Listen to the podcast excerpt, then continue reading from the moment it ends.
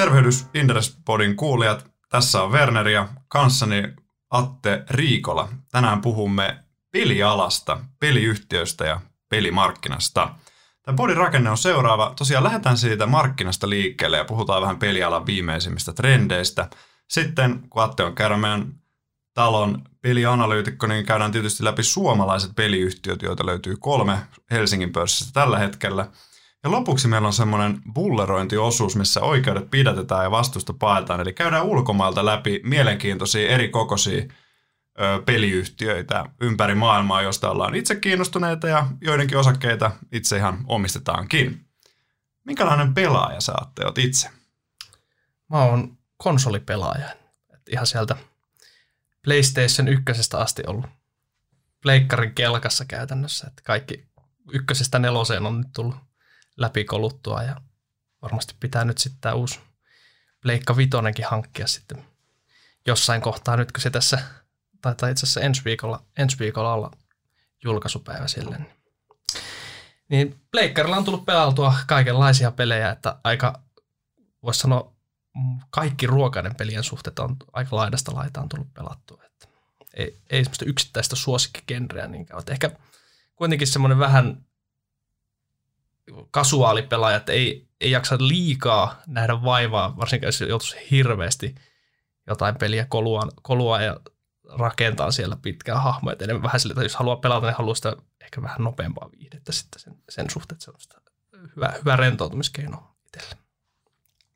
Sähän voit melkein niin kuin työajalla pelata tällä hetkellä, kun se menee kenttätutkimuksen piikkiin. Joo, joo kyllä. Joo.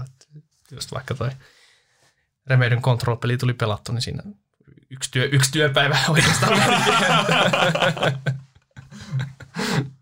No Werner, minkäs, minkälainen pelaaja sä olet? Mä oon taas itse P C-pelaaja. Mä oon syntynyt vuonna yhdeksänkymmentä ja muistaakseni noin seitsemänvuotiaana iskä osti ensimmäisen pelikoneen. Ja siitä lähti niinku P C-pelaajaura. Ekat pelit taisi olla Command and Conquer Red Alert eli Real Time Strategy R T S. Sitten tuli piakkoin noi Battlefieldit ja siitä se sitten lähti. Omia lempi ehkä pelialueitaan strategiapelit. Et mä oon taas semmoinen pelaaja, että mä jaksen kymmeniä tuntejakin hinkata yhtä kampanjaa, missä joutuu suunnittelemaan ihan sikana. Mutta mulle kyllä maistuu myös just räiskintä taas semmoisena rentoutumismuotona. Nykyään siinä tulee kodin Warzone ja paljon pelattua. Tykkään myös Goresta. Et esim. Doomissa niin mikään ei ole nautinnollisempaa kuin sahata demoneja poikki moottorisahalla. Eli, ja esimerkiksi kauhupeleissä taas joku Dead Space-pelisarjaa kunnioitan tosi paljon. Et itsekin aika siis kaikkiruokainen tässä mielessä, mutta ehkä kuitenkin strategiapelit on lähinnä sydäntä. Ai vitsi, mainitsit, että se on Red Alertin, niin sitä on tullut itsekin pelattua.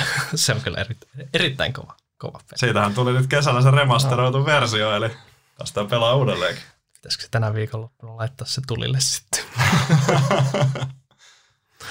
Minkälainen toi pelimarkkina on tällä hetkellä? Se on todella iso. Että just tuli päivitettyjä markkinaennusteita, niin siinä arvioidaan, että se olisi noin sata seitsemänkymmentäviisi miljardia dollaria.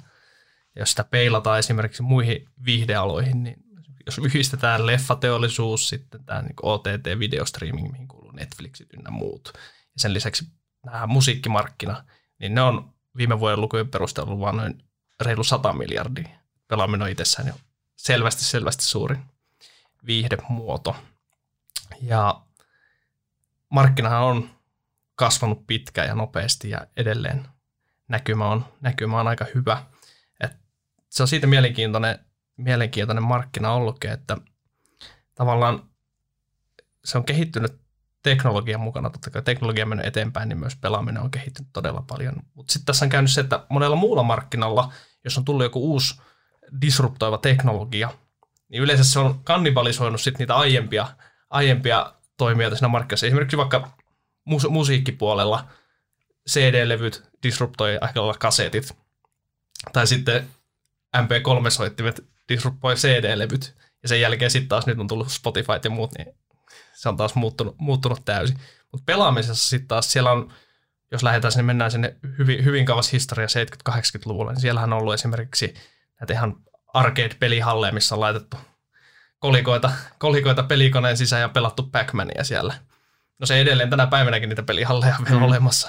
Sitten siihen päälle on alkanut syttyä konsolimarkkina, P C-markkina. Ne on koko ajan kuitenkin ollut ihan mukavassa, mukavassa kasvussa. Sitten silloin kaksituhattakymmenen-luvulla oikeastaan tämä nykyinen mobiilipelimarkkina lähti kunnolla kehittyä. Se lähti oikeastaan siitä, kun iPhone, eka iPhone tuli vuonna kaksituhattaseitsemän. Ja sitten siinä kaksituhattakymmenen-luvun taitteessa ruvettiin pikkuhiljaa kehittelemään ensimmäisiä free-to-play-pelejä. Että sai ilmaiseksi ladata, niin se mobiilipelimarkkina lähti siitä valtavaan kasvuun sitten. Ja silloin oli oikeastaan hetken aikaa pelkona, että nyt tämä mobiili, mobiili tulee syömään tämän konsoli- ja, konsoli- ja P C-markkinaa, mutta eihän niin ole käynyt, se on vaan kasvun ihan uusi valtava markkina tähän niin niiden kylkeen, ja sen mm. lisäksi niin konsoli- ja P C-markkina voi paremmin kuin koskaan. Ja nyt seuraavat teknologiatrendit, puhutaan pilvi, pilvipelaamisesta tai sitten nämä tilauspohjaiset palvelut, eli pelien Netflixit on tulossa, niin todennäköisesti ne ei, ne ei tule syömään niinkään tätä nykyistä markkinaa, vaan taas ne on se yksi palikka sinne päälle. Että tässä seuraavalle kymmenellekin vuodelle tässä on ihan hyviä, hyviä kasvuajureita kokonaisuutena tässä markkinassa.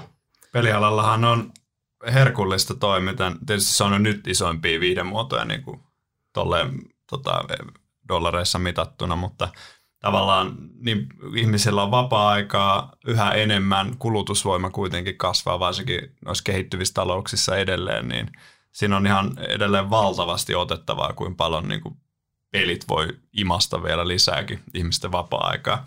Siinä mielessä, jos tuon pelialan kilpailukentän ymmärtää sitä tosi laajasti, niin esimerkiksi Netflix mainitsi viime vuonna, että sen pahin kilpailija on tämä mobiili, tai tähän voi pelata usealla alustalla, siis tämä Epic Gamesin Fortnite-peli. Että siinä mielessä se, että mistä pelit kilpailee, niin se on kaikkea niin kuin ihmisten perheajasta ja vapaa-ajasta ja tuommoisesta. Otettavaa on ja, on ja paljon niin kuin pitkässä juoksussa. Joo, esimerkiksi voi ajatella, että vaikka Inderesin sijoitusfoorumi kilpailee osittain pelien kanssa sitä samasta, samasta käytettävissä olevasta ajasta, sitä yleensä illalla kuitenkin sitä pääsee kuluttaa. Niin näinpä, siitä potista kilpaillaan käytännössä. Eikö noin puolet tuosta kokonaisessa, mainitsit sata seitsemänkymmentäviisi miljardia dollaria kokonaismarkkina, niin vähän reilu, noin puolet on mobiili. Joo, aika tarkalleen, tarkalleen puolet on mobiilipelejä, sitten se toinen puoli, noin kolmekymmentä pinnaa on sitten konsolimarkkina, ja sitten loput, loput on P C-markkinaa käytännössä, ja se mobiilipuoli on nyt, se on ollut siinä nopeimmassa kasvussa ja oletettavasti jatkaa edelleen. Tulevinakin vuosina nopeinta kasvua, sitten tulee konsoli, konsolipuoli, se on kasvanut nyt sitä keskimäärin reilu kymmenen prosentin vauhtia. Varmaan pikkusen hidastuu tulevina vuosina se kasvuvauhti, mutta pysyy siinä ihan muka- hmm. mukavalla kasvu, kasvuuralla. Ja P C-puolella sitten semmoista vähän hitaampaa yksinumeroista kasvua, että nyt tuossa viimeisimmässä ennusteessa oli, että esimerkiksi nyt tänä vuonna se koko markkina koronan vuoksi tota, nousee noin kaksikymmentä pinnaa, mutta sitten tulevina vuosina se olisi vielä keskimäärin noin kahdeksan pinnaa se kasvu tässä. Et siellä on. Jos miettii vaikka maailmantalous kasvaa, no tänä vuonna se ei kasva tyyliin ja sitten hyvä, jos kasvaa kolme neljä pinnaa normaalisti, niin tämä on todellakin kyllä kasvuala. Joo on, että kyllä sen takia myös kaikkien sijoittajien kannattaa pitää korvat höröllä näiden peliyhtiöiden suhteen, että tuolla on, on ollut huikeita menestystarinoita matkan varrella pörssissäkin ja varmasti niitä jatkossakin tulee, kun tuo markkina, markkinalla on kyllä tilaa, tilaa kasvaa. Näin sijoittajaperspektiivistä, niin kumpaa puolta sä pidät mielenkiintoisempana, mobiilipelejä vai sitten tätä, voisiko sanoa perinteisempää P C- ja konsolipuolta? No molemmat on, on mielenkiintoisia, mutta kuitenkin kallistuu vaaka tuonne konsoli- ja P C-puolelle, koska jos katsotaan sitä, että mikä siellä mobiilipuolella on se huono juttu, niin se kova kilpailu ja aika matala alalle tulon kynnys. Että, tota, niin kuin yleensäkin just kasvavat markkinat, missä on mahdollisuus koviin tuottoihin, niin se houkuttaa kilpailua. Mm. Ja siellä mobi- mobiilipuolella se on, on tota, aika, aika veristäkin ollut. Et, et jos katsotaan, että paljonko niitä pelejä, pelejä tulee niin kuin päivässä, päivässä tuonne App Storeen, niin jos tuossa vähän katsoin histo- historiallista dataa, niin vuonna kaksituhattakuusitoista oli niin kuin piikkivuosi, että se oli niin kuin mobiilipelien kulta-aika. Siinä kohtaa se markkinan kasvu tuli myös vielä siitä, että sinne koko ajan tuli uusia pelaajia, kun älypuhelimien määrä kasvoi maailmassa, niin pelaajia tuli todella paljon ja siinä kohtaa tuntui, että ihan sama minkä, minkä pelin sinne markkinalle heittää, niin se, sille kyllä kysyntää riittää. Niin vuonna kaksituhattakuusitoista Applen App Storessa sinne julkaistiin noin kaksisataakahdeksankymmentätuhatta peliä.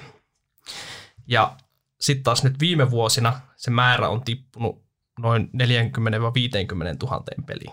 että se on dramaattisesti tippunut, mutta edelleen jos katsotaan nykyistä tahtia, niin se tarkoittaa, että sinne tulee yli sata peliä päivässä.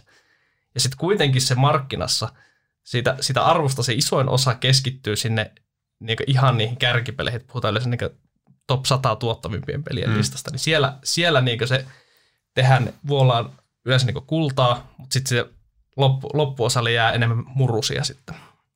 Et se on aika, aika raaka, raaka markkina, että se jos, jos on, niin, joo, se on vähän tällainen, että jos, jos osut sen kultasuoneen, sulla menee todella hyvin esimerkiksi, niin jos vaikka Supercellia esimerkkinä, niin sehän on ollut aivan huikea menestystarina, mutta jokaista Supercellia kohti on sitten taas tuhansia ja tuhansia epäonnistuneita pelejä. Et niistä, niistä harvoimmin sitten puhutaan, että se tekee sitten mm. tosi vaikea.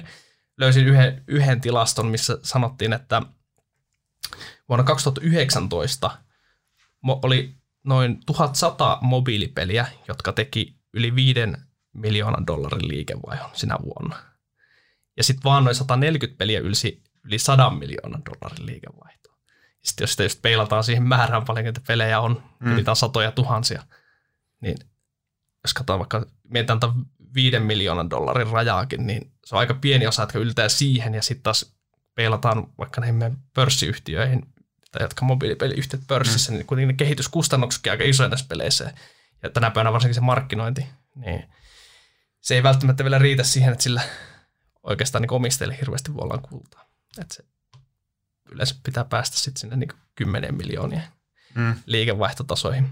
Mobiilipelialahan isompia voittajia on käytännössä Apple ja Google, joiden kautta niitä ladataan niitä pelejä. Länsimarkkinoilla siis Kiinassa sitten Tencent, jonka WeChatin kautta sä pelaat. Tai sitten joku Facebook, joka saa käytännössä niiden mobiilipelifirman kaikki markkinointieurot siinä vaiheessa, kun ne joutuu hankkimaan itselleen niitä käyttäjiä. Että se tavallaan ne voittajat ei välttämättä ole itse ne peliyhtiöt aina, vaan pikemminkin ne alustat tai markkinointipaikat. Joo, toi on itse asiassa hauska, että jos katsotaan, jos puhutaan, että mitkä on maailman suurimpia peliyhtiöitä, niin aina yleensä tulee ekana mieleen ne kaikki pelkästään pelin kehittäjät, mutta itse asiassa nämä just niin kuin alustat, mitä mm. kautta jaellaan. Esimerkiksi Apple, Apple on mitä arvioitu siitä, mikä se mobiililiikevaihto tai peliliikevaihto on, niin se on yksi isoimpia isoimpia. Sen takia, koska, koska App Store ja Google Play ottaa kolmekymmentä prosenttia kaikesta siellä niin kuin pelien sisäistä ostoksista itselle, eli he on niin kuin varmoja voittajia. Sen lisäksi yleensä, tai oikeastaan aina, jos haluat tänä päivänä näkyvyyttä sun mobiilipelille, sun pitää investoida siihen pelaajahankintaan merkittävä osa sun liikevaihdosta. Esimerkiksi semmoinen tyypillinen summa voi olla, että sun menee kolmekymmentä prosenttia liikevaihdosta siihen käyttäjähankintaan. Yleensä siinä vaiheessa, alkuvaiheessa sun joudut investoimaan enemmän vielä. Niin tavallaan, jos alkaa miettiä sitä kulu, mm. mobiilipeliyhtiön kulurakennetta, sulla menee, tavallaan sulla se kolmekymmentä pinnaa menee jo se niin jakelukulu, ja sitten se käyttäjähankinta kolmekymmentä pinnaa, eli tavallaan kuusikymmentä prosenttia siirtyy ja näiden, voi ajatella näiden alustojen taskuun siitä. Yeah. Niin sitten siis olisi, pitää lopulla, lopulla sitten kattaa kaikki ne kehittämisen kustannukset vielä. Niin. Se ei ole hirveän houkutteleva ehdotus niin kuin tulee jaosta. Joo ei, se, mutta sitten taas siinä tulee se, että jos sä pääset siihen isoon skaalaan, mm. niin sit, sit sä voit päästä todella hyvinkin, hyvinkin marginaaleihin. Ja sitten kun sä, tavallaan tos, siinähän se houkutteleva juttu on, että kun markkina on globaali, niin sä pystyt periaatteessa, jos kärjistää, niin yhdessä mm. yössä siitä sun pelistä voi mm. tulla hitti, joka leviää kulovalkean tavoin tuonne globaalisti, niin se, sehän Mutta siinä to, myös houkuttaa. Mutta todennäköisyydet on yhtä hyvät kuin suomalaisessa lotossa suunnilleen. Sitä, sitä luokkaa, sitä luokkaa. Jep. Itse mä, toi on ihan samat syyt, minkä takia mä en itse tuosta mobiilipelipuolesta niin, niin välitä, ellei sit isojen jättien kautta, vaikka siellä on sitä kasvua. Mutta sitten jos miettii tuosta P C- ja konsolipuolta, niin sekin on tosi kilpailtu business, ja isotkin brändit voi periaatteessa yllättävänkin nopea menettää asemansa. Mutta kuitenkin, jos katsoo monia P C- ja konsolipelejä, niin mitkä edelleen on kärkilistoilla ja suosituimpia, on yllättävän vanhoja. Ja monet sarjat on jopa, osa jopa neljäkymmentävuotiaita. Esimerkiksi Mario on tullut vuodesta kahdeksankymmentäyksi. Wolfenstein, ensimmäinen Wolfenstein tuli myös vuonna tuhatyhdeksänsataakahdeksankymmentäyksi. Siitä on pari vuotta, kun siitä pelisarjasta tuli uusin. Doomi, yhdeksänkymmentäluvun alusta. Final Fantasy, hän on myös kahdeksankymmentäluvun lopulta. Metal Gearit samoin. Civilization strategiapelisarja vuodelta yhdeksänkymmentäyksi taisi tulla ensimmäinen. Eli toisin sanoen näistä tutuista hahmoista, maailmoista, niin saa niinku jat- samanlaista jatkuvuutta kuin nykyään elokuvabisneksessä näkee hyvin, miten noi tavallaan eri, vaikka Star Warsistahan on pikemminkin rakennettu maailmoja sen elokuvien kautta, ja ne juonien laatu on ehkä vähän romahtanut siinä samalla. Mutta tavallaan tälleen saadaan aina ne pelaajat imettyy aina sinne samojen hahmojen ja maailmojen ääreen. Et siinä on oikeastaan jos peliyhtiö onnistuu kasaan itselleen ihan loistavan portfolion pelejä, niin tota, siinä on yllättävän paljon itse asiassa ennakoitavuutta ja jatkuvuutta. Joo, kyllä se on just se laadukas peli-I P mm. on se niin avainsana, mitä kannattaa Jep. näissä yhtiöissä, yhtiöissä katsoa. Et sehän, sehän on ollut just tuolla konsoli- ja P C-puolella nyt se viime aikoina. Tavallaan siellä on otettu myös oppia täältä mobiilipuolelta, mm. kun mobiilipuolella se free-to-play-malli, eli sä lataat sen pelin ilmaiseksi ja sitten se ansainta tehdään lopulta sitten hyvin, hyvin pieni joukko. Voisi sanoa, että sanotaan viisi prosenttia lopulta sitten niistä pelaajista ehkä maksaa siitä pelistä jotain sellaisia, mutta niillä, niillä sittenhän se tuotto.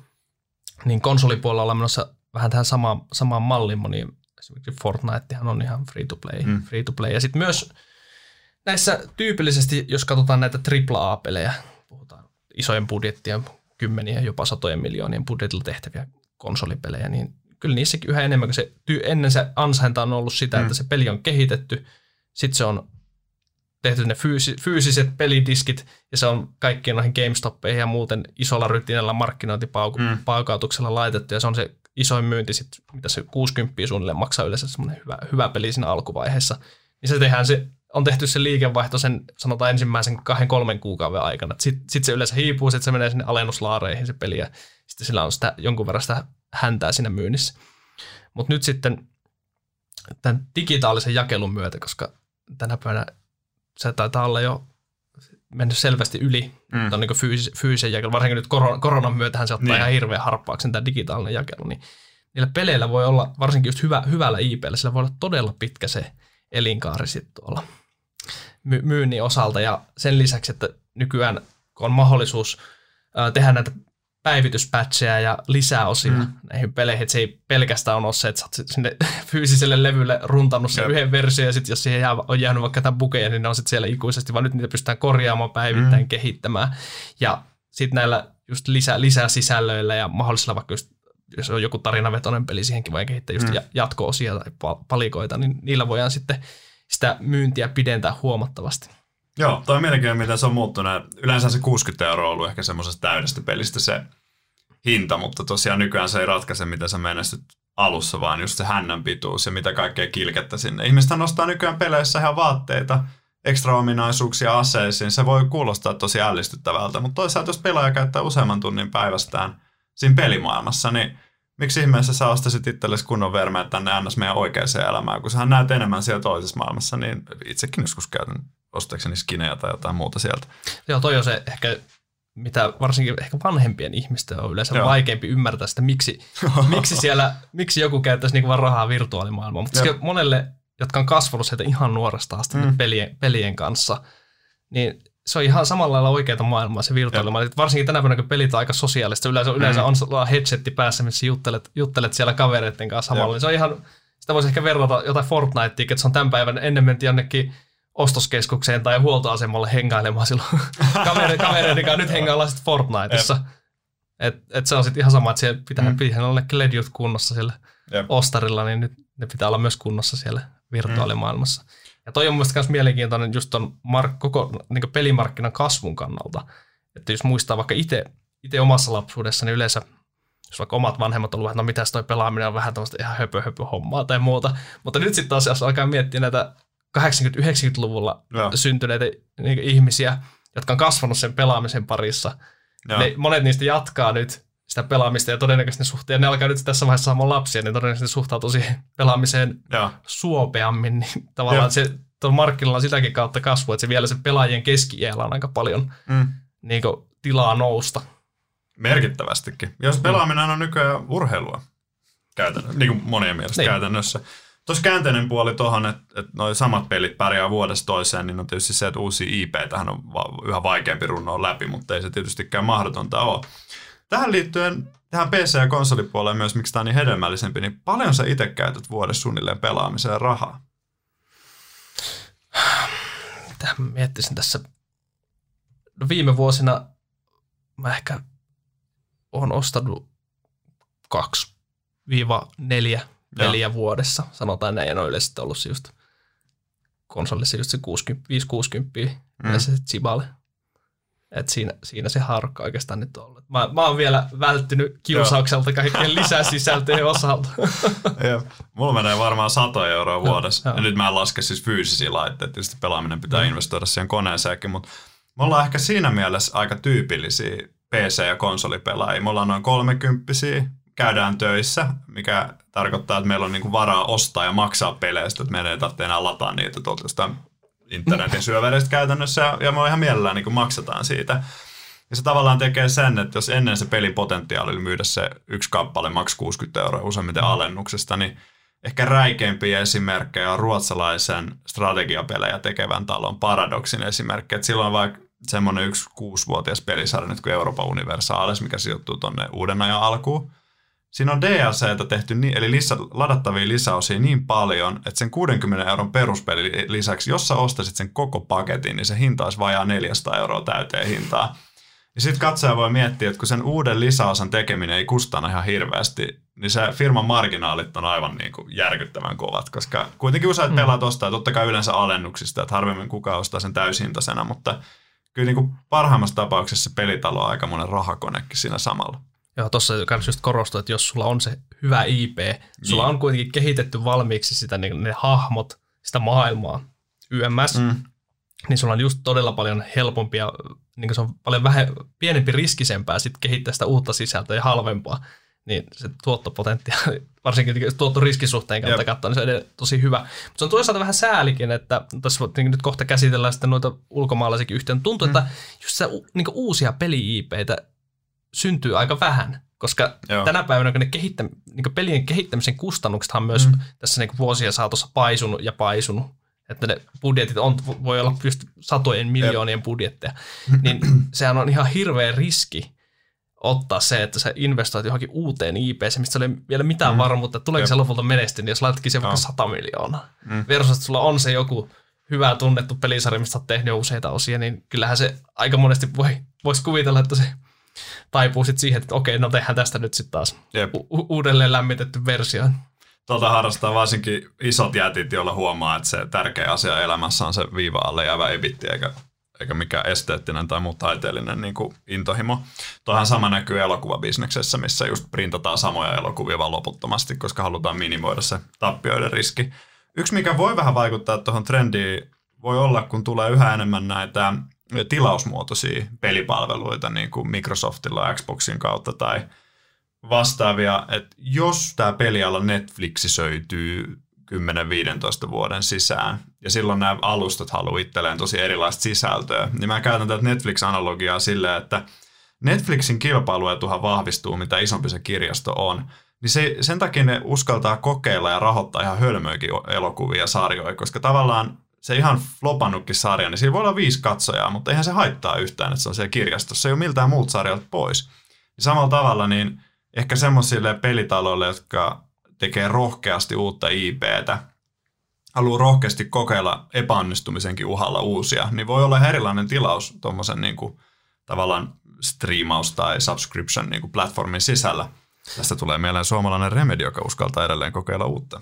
Totta, toi on itse asiassa, puhutaan kohta Remedystäkin tarkemmin, mutta toi tilauspohjaiset mallit ja pelien Netflix, niin se on nyt ihan tässä sanotaan viimeisen vuoden aikana ottanut selvästi harppauksia mm. eteenpäin ja tuntuu, että noi kaikki, kaikki isot jätit haluaa nyt sinne, joko sinne just tilauspohjaisiin Jep. malliin ja sinne pilvipelaamiseen ja toi, toi avaa kyllä mielenkiintoisia mahdollisuuksia sit pelin kehittäjille ja just varsinkin pienemmillekin mm. indien pelin kehittäjille, koska sä voit, nyt on nähtykin niitä, että tehdään ne tekee jonkinlaisen sopimuksen esimerkiksi vaikka Xboxin kanssa, se tulee sinne Game Passiin. Saat sillä sun pelille ihan erilaisen yleisön, mitä sä saisit sitä Jep. normaalia kautta. Että se on hieno, hieno juttu pelaajille sekä näille peliyhtiöille. Jep. Pelikehittäjille. Tietysti noille julkaisijoillehan, ne joilla ei ole omaa julkaisualustaa, niin niillähän se on vähän ahtaampi, koska nehän ei yleensä halunnut just ottaa turhaa riskiä, mutta sitten tavallaan nyt se on sen pelikehittäjän etu sekä sitten sen, joka hallitsee sitä plattaa, niin sen etu, että sinne tulee kaikenlaista. Just näin, se, se just on vielä mielenkiintoinen nähdä, että miten sitten, koska kyllähän nämä vieläkin edelleen nämä niin nimekkäät mm. niin triplaa, massiiviset triplaa-pelit, niin kyllähän siinä se, se toimii edelleen se malli, että sä kehität sen isoilla kustannuksilla ja sitten sitä myydään niin kymmeniä miljoonia kappaleita sille Jep. kuudenkymmenen euron hinnalla, niin kyllähän se edelleen on ihan toimiva, toim, hyvinkin toimiva bisnesmalli, niin tosi mielenkiintoinen nähdä, miten se tulee tällaisten, tällaisten osalta sitten muovaantuu tämä markkina- ja liiketoimintamallit, mitkä näitä tilauspohjaisia palveluita tulee. Jep. Voihan se olla, että tässä tavallaan nämä menee, todennäköisestikin menee vähän rinta, rinta rinnalla tässä vielä mm. pitkään sitten, että kaikki ei mene suoraan ne, ne, tilauspohjaiseen palveluun, vaan että se ensin, ensin myydään sillä täydellä hinnalla ja sitten vuosien, muutaman vuoden mm. sisällä se voi sitten vaikka mennä sinne Xboxin Game Passille. Niin kuin sanoit silloin alussa, että pelialalla kun tulee uusia teknologioita ja muotoja, niin ne pinoutuu niiden aiempien päälle. Sen mm. sijaan ne kannibalisoisi ihan överisti niitä aiempia malleja. Se kyllä näkee, että nuo isot pelitalothan kaikkihan pyrkii tekemään, jos sä lataat niiden pelin, niin sulla tulee melkein väkisin joku uusi launcheri sen pelin myötä, missä on niiden kaikki muut pelit. Eli kun ne saa yhden pelin myytyä sulle, ne yrittää tunkea sitä koko omaa peliportfoliota sille pelaajalle. Näin esim. Kun itse aloin pelaa Warzonea, niin piti hankkia se Battle piste net, mikä on tämä Activisionin launcher, ja siellä vähän jo muut pelit. Tai Paradoxin peleissä ihan sama nykyään, ne kyllä äänkin sulle mielellään muitakin pelejä siihen kylkeen. Totta kai, ja toihan just perustuu siihen, koska on kovasti kilpailtu markkina, Jep. sitten ne käyttäjähankinnan kustannukset on noussut ihan, ihan jokaisessa, jokaisessa tuutissa, niin totta kai ne kaikki peliyhtiöt haluaa pitää niistä Jep. pelaajista kiinni ja päästä niihin mahdollisimman pienin kustannuksiin niihin käsiksi, että niillä voidaan just, just tota... sitten suositaan tätä pelejä. Se, se osittain tuolla mobiilipuolellakin suosii tämä käyttäjähankinnan kustannusten nousu näitä isompia toimijoita, joilla on tavallaan resurssit investoida mm. siihen käyttäjähankintaan, mutta myös se, että kun siellä on jo, jos sulla on laaja peliportfolio, sulla on siellä miljoonia pelaajia, mm. käy päivittäin tai kuukausittain, niin sun on ehkä aika huomattavasti helpompi niille olemassa oleville pelaajille siellä pelin sisällä sit suositellaan sitä sun uutta peliä. Mm. Sä oot pidetty niistä ehkä helpommin kiinni. Tämä on tosi paljon kyse siitä, kuin hyvin saat imastua sitä jengiä. Ja pelaaminen muuttuu myös yhä sosiaalisemmaksi koko ajan, että ihmiset striimaa ja jakaa kavereiden kanssa, pelaa kavereiden kanssa. Että tavallaan pelialansa haskasti itse asiassa yleensä monesti pelaaminen on aiemmin mielletty epäsosiaaliseksi, mutta sehän on itse mm. nykyään tosi sosiaalista ja se oikeastaan imasee meidän sosiaalisen elämän sinne pelimaailmaan. Nykyäänhän nuoret menee ensin hengailemaan Fortniteen, ei taistelemaan hengestään siellä, vaan hengaa vaan kavereiden just, kanssa. Just se on tavallaan hauska. Me ei tässä podissa, me ei valitettavasti päästä niin pitkälle kuin puhumaan metaversasta, eli voiko tavallaan virtuaalimaailma tai pelimaailma imasta kokonaan meidän todellisuuden sinne kuin Matrix-konsanaa, mutta sekin tietysti mielenkiintoinen kehityspolku. Joo, ja toikin on, toi on ihan hyvä pointti se, että aina yleensä kun puhutaan pelaamista ja pelisisällön kuluttamisesta, se mielletään ehkä vielä siihen, että sä itse pelaat, mutta nykypäivänähän valtaosa niin ei välttämättä itse pelaa, vaan just niin. katsoo, katsoo vaikka Twitchissä, kun joku, joku striimaa ja pelaa, tai sitten E U, E U-urheilu, sitten kaikki nämä lajit, mm. niin sehän itsekin välillä tulee Counter-Strikea katsottua. En, en tykkäisi enää pelata itse, mutta sitä on Jep. tosi mielenkiintoinen katsoa. Jep. Se voi fiilistellä vähän nostalgisesti joskus silloin yläasteella. C S-sää tullut tauttua, mutta... C S hakkaa. Ja. YouTuben katsotuin formaattihan on pelivideot. Tavallaan mm. tossakin mielessä, onko Google peliyhtiö, sen lisäksi se on alusta, ja tietysti nykyään se on tämä Google Stadia, mutta tota, striimauspalvelu. Pitäisikö meidän puhua näistä suomalaisista pörssiyhtiöistä pelaamiseen liittyen? Joo, meiltähän löytyy nyt tosiaan kolme, kolme yhtiötä, eli mobiilipuolelta Next Games ja Rovio, ja sitten on konsoli, konsolipuolelta sitten Remedy. Niin jos aloitetaan vaikka... Aloittaa vaikka Next Gamesista.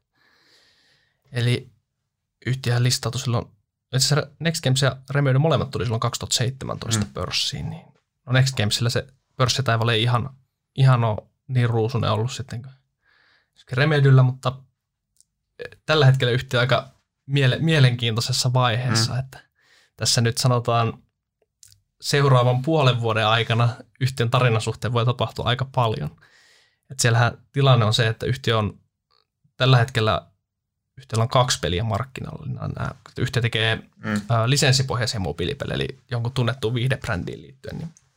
Nyt on kaksi näitä Walking Dead-sarjan pohjautuvaa pelejä. Peliä on markkinalla.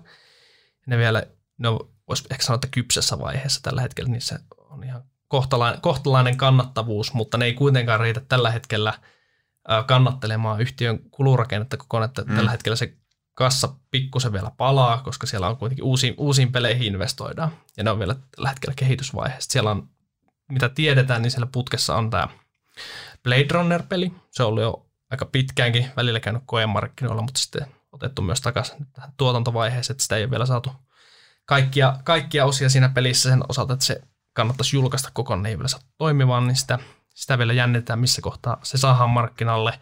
Ja no ehkä se tällä hetkellä missä se sijoittajan toivo lepää on tämä Netflixin kanssa yhteistyössä tehty Stranger Things-peli. Et se, se tavallaan se, se määrittelee nyt pitkälti sen, että mihin, mihin yhtiö, mihin yhtiö osakekin tässä mm. lähtee seuraavan vuoden säteellä. Et, et, tota... Riskit on ainakin tapissa, että ne, ne kannattaa tiedostaa. Joo, riskejä, riskejä riittää siltä osin, että tosiaan yhtiön kassatilanne on sellainen, että enää ei ole paukkuja. Mm. Tällä nykyisellä, nykyisellä kassalla ei pysty tekemään sitä, niin kuin miten historiassa pelejä yleensä niin mobiilipelistä on tehty just semmoinen globaali iso launch, ja se peli on niin skaalattu nopeasti, yritetty skaalata niillä panostuksilla ison luokan. Siihen, siihen ei ole tällä hetkellä paukkuja, ja yhtiön puhukin nyt, että peli olisi tarkoitus vielä tässä loppuvuoden aikana tuoda markkinalle, niin se lähdetään skaalaamaan asteittain, eli peli tuodaan jollekin markkinalle, katsotaan vähän, miten se lähtee siellä kehittymään. Sitten jos se rupeaa tuottaa liikevaihtoa, niin se liikevaihto sitten investoidaan käyttäjähankinnan kautta takaisin sitten siihen peliin, mm. pyritään kasvattaa sitä pelaajamäärää vähän niin kuin lumipalloefektinä, pyöryttään pikkuhiljaa. Mutta jos, jos mietitään näin analyytikon kautta, niin sitä on aika vaikea ennustaa, koska se kuitenkin mm. riippuu, että millä vauhdilla sä lähdet skaalaan sitä peliä, ja sitten miten, miten se menestyy. Ja siitä nyt tässä vaiheessa ei ole oikein vielä minkäänlaista indikaatiota, että miten, miten se tulee menee. Että se on mm. hyvin, hyvinkin silleen, jos riskejä kyllä piisaa, mutta siinä tavallaan nyt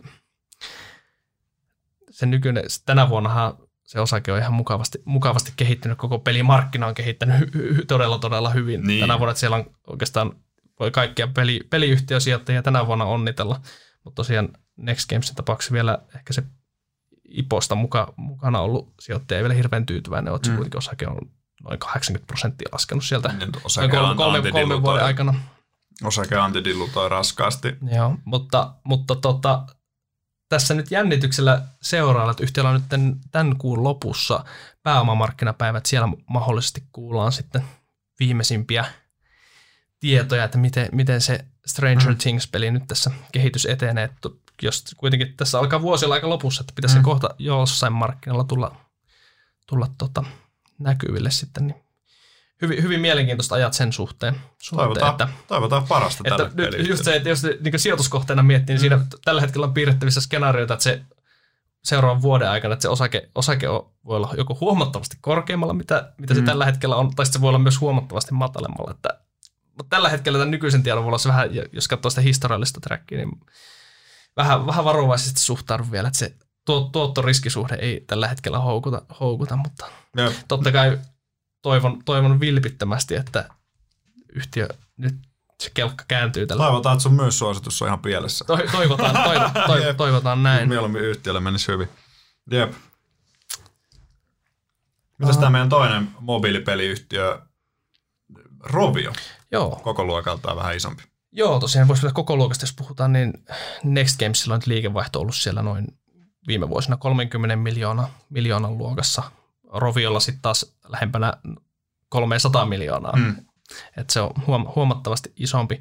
Pitää ehkä tässä sanoa, että Rovio ei ole meillä Inderesillä seurannassa, eli tämä on nyt tässä pientä disclaimeria sen suhteen, että puhutaan vähän pintapuolisemmin, että ei, ei, ole, ei ole tehty tarkkaa analyysiä yhtiöstä.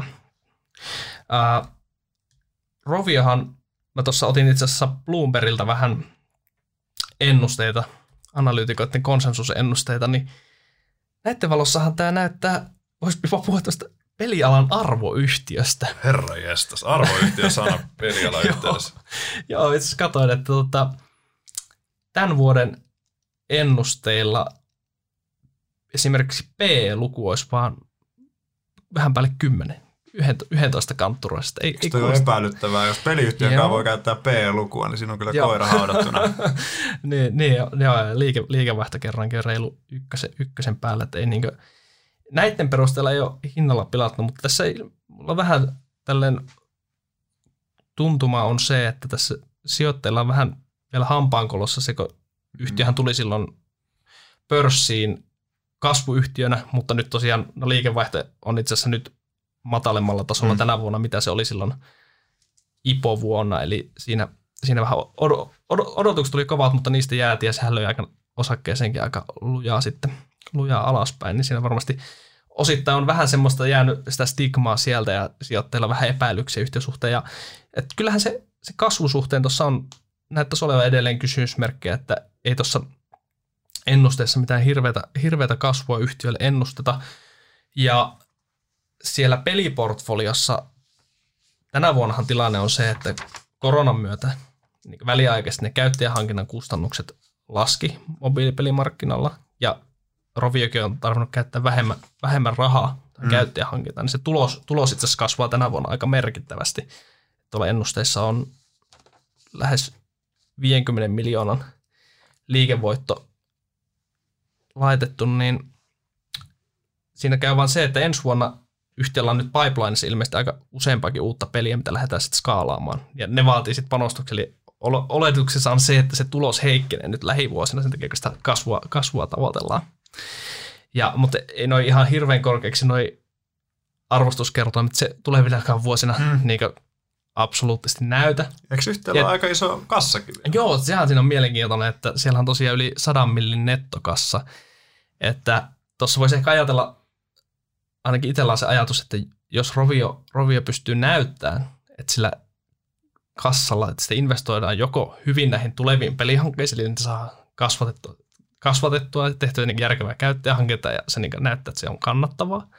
Tai sitten yhtiöhän myös koko ajan kartoittaa yritysostoja, että jos siellä mm. tehdään hyviä, hyviä yrityskauppoja ja niillä saadaan sitä kasvua sitten kiihdytettyä, niin voisi vois sanoa, että kyllähän noissa, varsinkin tälleen pelisektorin kontekstissa, niin jos sitä kasvua tulisi, niin kyllähän noissa kertoimissa olisi ihan selkeästi nousuvaraa. Kyllä siinä vihainen lintu lentäisi. Kyllä, kyllä. Että, että varmaan se, katoin tuossa nyt viimeisimmässäkin tulosraportissa, niin Roviolla edelleen sitä peliliikevaihdosta noin neljäkymmentä prosenttia tulee tästä Angry Birds kakkosesta. Sehän on ollut mm. ihan huikea, huikea menestyspeli, että se on julkaistu vuonna kaksituhattaviisitoista, mutta se edelleen tuolla mm. tuottavimpien pelien listoilla pärjää, pärjää tosi hyvin. Mutta se on tavallaan, että vaikka se on tosi kova menestys, mutta se myös on osittain riski, että jos se on kuitenkin aika pitkäikäinen peli, Jep. että miten pitkään siihen pystyy, pystyy pitämään ne pelaajat siellä mukana, mukana ja kehittämään uutta sisältöä. Että se näissä ikivihreissäkin peleissä käy koko ajan vaikeammaksi, niin mä luulen, että sitä ehkä vähän epäillään, että markkinoilla tällä hetkellä, että, että jos nämä Angry Birds-peleissä se liikevaihtotrendi on kuitenkin sitten vähän laskeva ja ellei sitten saada näitä uusia, uusia kasvuavauksia siellä, niin, niin sitten sit se voi jäädä myös osake, osake totta kai mörnimään, vaikka kertoo, mm. että näyttää halvalta. Mutta kyllä tuossa niinku tuolla hinnalla itsekin jopa vähän kiinnostaa, että ei löydy vielä salkusta. Ei, sal- ei vielä löydy salkusta, mutta kyllä tässä kertoimia siikailla niin ihan todella mielenkiintoiselta näyttää kyllä sen suhteen. Mitäs se tämä meidän P C- ja konsolipuolen kaveri? Niin. Miten hal- haluaisit, mä oon tässä nyt ollut äänessä hetken aikaa, niin haluaisit, sä tiedät, että säkin oot Remedyn osakkeenomistaja, niin haluaisitko sä kertoa, että miksi, miksi sä olet Remedyn osakkeenomistaja? Joo, nyt osaa.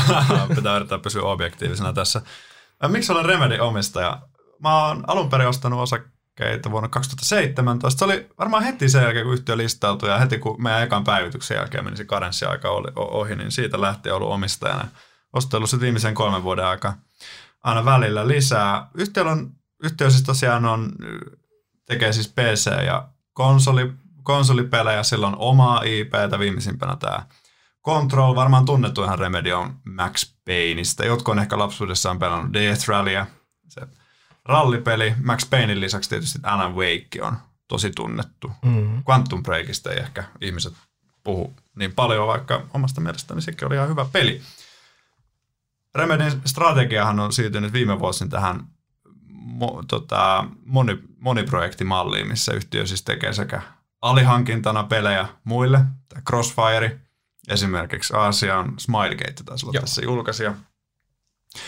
Ja sitten vuorostaan kehittää tosiaan tätä omaa I P:tä, josta tämä Control nyt on viimeisen näytön paikka. Ja Control-pelihan triple A-peli kolmes vuodessa kehitetty, eli aikamoinen näyttö siitä, että yhtiö pystyy tuottamaan tosi laadukasta peliä todella nopeassa ajassa ja todella kustannustehokkaasti vielä sen kaiken kukkuraksi. Mikä itse, jos mä, sä voit puhua numeroista tarkemmin analyytikkona, mutta itteni tällainen niin kuin bullerona tässä niin kuin Remedissä, minkä mä näen tosi mielenkiintoisena, on sen asema tällä pelikentällä. Että yhtiö on todistanut, että se handlaa oman kasvun, handlaa omat projektit, jolloin se on tosi mielenkiintoinen kumppani kaikille. Ja yhtiö on todistanut, että se on tosi, pystyy oma per, luomaan omaperäisiä maailmoja, ja, jotka niin kuin erottuu todellakin muista. Ja kun me aiemmin täällä puolella puhuttiin siitä, miten nämä eri tilausalusta, peli, nämä pelialustat haluaa itselleen sitä ainutlaatuista sisältöä yhä enemmän. Et mä näkisin, että semmoinen sijoittajan niin kuin suorastaan hunajato, hunajato tämä purkkiskenaario on tässä se, että toi, tai samalla tavalla kuin Netflix on pistänyt vähän vauhtia siihen, että kaikki joutuu investoimaan nykyään sisä, sisältöä ihan sikana tuolla T V- ja sarjapuolella, niin sama tulee peliä, tota pelipuolella, että nämä pelialustat, jotka haluaa itselleen sitä eksklusiivista sisältöä, joutuu laittaa yhä enemmän paukkuja saadakseen sinne ainutlaatuista sisältöä. Ja Remedy on yksi niistä harvoista itsenäisistä studioista maailmassa. Sen lisäksi on vain kymmenen samanlaista studioa, jotka pystyy tuottamaan näitä. Muut on jo muiden talleissa käytännössä. Ja Remedy on siinä mielessä tosi ainutlaatuisessa asemassa, mikä tietysti parantaa sen neuvotteluvoimaa, hinnoitteluvoimaa ja näin päin pois. Joo, tai sähän voisit alkaa tässä Remedy-analyytikoksi oikeastaan näillä puheilla jo kohta. Sen, sen verran olet hyvin, hyvin kyllä kärryillä yhteistä. Joo, just jos katsotaan näitä viimeisimpiä mm. käänteitä, nythän yhtellä hetkeä ei ole, tai tuloksen jälkeen ei oikeastaan kuulu hirveästi mitään uutisia mm. sinänsä, mikä nyt ihan tyypillistä yhtiölle vielä tässä vaiheessa, koska siellä ne Jep. valtaosa projekteista on edelleen aika alkuvaiheessa tai siellä pinnalla vielä kehitteillä, mutta nyt yhtäkkiä järjestää nyt joulukuussa pääomamarkkinapäivä, niin on taas pientä, pientä päivitystä tilanteeseen. Mutta tänä vuonnahan keskeisi, keskeisiä asia Remedyssä on ollut se Epic-diili, mikä saatiin Jep. silloin kor- koronan keskelle, ja sen jälkeen osa, osakekin on aika kolminkertaista. Ko- niin, kolminkertaista oikeastaan sieltä sen, sen uutisen jälkeen. Että sehän, se on sitten just kertoo sitä, kun mainitsit tuossa, että kontrolli se osoitus siitä, että yhtiö mm. pystyy tekemään laatuun nopeasti. Ja silloin oli just ajatus se, että todennäköisesti nyt tällä kontrollin käyntikortilla sitten niihin, siellä oli tiedossa, Jep. että on se kolmas projekti, että sille sitten se julkaisijakumppani, että se saadaan mm. todennäköisesti hyvillä ehdoilla. Niin no joo, Epicin kanssa tehtiin, niin kuin, sitähän niin ihan globaalisti tuolla puhuttiin pelimediasta, ei tämmöistä diiliä ennen nähty. Niin, että Epic käyt... maksaa viulut. Epic maksaa kaikki viulut, ja sitten lopulta, kun nämä kaikki kehityskustannukset ja pelin markkinointiin käytetyt kustannukset on katettu, niin sen jälkeen Epic ja Remedy jakaa viisikymmentä viisikymmentä mm. tuotot. Niin kyllähän tämän tässä Remedy-omistajan ihan tuottoriskisuhteen kannalta ihan muka, mukava tilanne se, niin, että tosi rajattu toi. Että se on niin rajattu, niin rajattu sinänsä riski, riski sen niin itse projektin osalta, mutta sitten tuotot jaetaan. Jep. Totta kai, jos pelis, peli ei menestys, niin varsinkin nyt kun osakkeeseenkin on hinnateltu kuitenkin on selviä tuloskasvuodotuksia, mm. niin totta kai siltä, sitä kautta on riski, jos se projekti floppaisi, mutta tavallaan se niinku taloudellisesta näkökulmasta mm. niin aika, aika herkullinen tilanne. Ja yhtiön oman jatkuvuuden kannalta. Just näin. Se on yksi syy, miksi mä oikeastaan Remedystä tykkään myös tosi paljon. Että et, et samaan aikaan, kun yhtiö ottaa, tai tuntuu, että ne ottaa tosi harkittuja riskejä. Että siis totta kai se on ollut aikoinaan ihan valtava riski, kun on siirrytty tuohon moniprojektimalliin. Henkilökunnan määrä on yli tuplannut. Että siellä on mennyt ihan valtavasti vaivaa siihen, kun on rakennettu sitä infrastruktuuria isompaan niin kuin pelistudion kehittämiseen. H R:ään on panostettu mun käsittääkseni aivan valtavasti. Et yhtiön kokoluokkaa nähden siellä on yllättävänkin iso H R-osasto, jotta saadaan houkuteltua sinne maailmanluokan osaajia. Mutta kaikessa tässä, että se on tehty hallitusti, koska pelialalta löytyy tosi ikäviä esimerkkejä semmoisesta, että on lähdetty liian nopea rönsyille, otettu liikaa riskiä, ja sitten kun ne riskit lävähtää naamalle, niin voi mennä jopa konkurssiin. Tai tehdä ikäviä osakeanteja, niin kuin nyt vaikka Next Gamesille kävi viimeksi, että Remedyllä on vahva nettokassa, mitä se on myös onnistunut suojelemaan. Joo, toi on, toi on hyvä pointti. Just esimerkki tuolta läns, länsinaapurin puolelta tämä Starbreeze, niin. Sehän oli myös arvostettu, arvostettu mm. voisi sanoa triple A-studio vielä tuossa pari vuotta sitten. Heillä oli tämä Payday-franchise, ja muistan yhdessä osakeanalyysissä tästä firmasta, niin oli, niin oli tulossa tämä uusi Payday, ja olisiko siellä ollut just kolme, kol, kolme kvartaalia aikaa, niin tai sillä analyysiotsikkona oli three quarters to payday, ja sitten miten todellisuudessa kävi, niin se oli käytännössä kolme kvartaalia lähes konkurssiin, että siellä meni, siellä meni sitten kaikki mönkään, että et siellä otettiin vähän liikaa riskejä, oli myös yhtellä muita sisäisiä ongelmia, että se on nyt se on, se on käytännössä niinku palannut maan tasalle se. Ja nehän alkoi panostaa kaikkea V R:ää, tai että se todellakin se rönsyli ja rönsyli niin kuin sana varsinaisessa merkityksessä. Se mulla oikeastaan Remedyssä ainoa, että jos siellä alkaisi niinku johtoryhmässä ilmenee semmoista, että alkaisi pissa nousee hattuun, niin sitten alkaisi niinku huolestuttaa oikeasti. Mutta tähän mennessä on kyllä manageroitu käytännössä tosi hienosti. Ehkä ainoa tuossa, että myöskin mikä vähän jäitä hattuun, että yhtiö saa tosi hyviä diilejä, toi alihankinta tuo niille paljon turvaa. Mutta sitten toisaalta niinku hyvin nähtiin tuossa kontrollissa, että eihän se se käsittääkseni on ollut vähän kädenlämpöinen se kaupallinen menestys. Et sit se strateginen arvo on ollut tosi iso, kun siitä tuli mm-hmm. tämä käyntikortti. Mutta osakehan laski noin kolmetoista eurosta sinne alle kymmenen reippaastikin sen jälkeen, kun se julkaistiin ja huomattiin niin kuin datasta, että se ei ole ehkä lähtenyt ihan niin vahvasti. Itsekin meinasin masentua siinä vaiheessa yhtiön suhteen ihan täysin.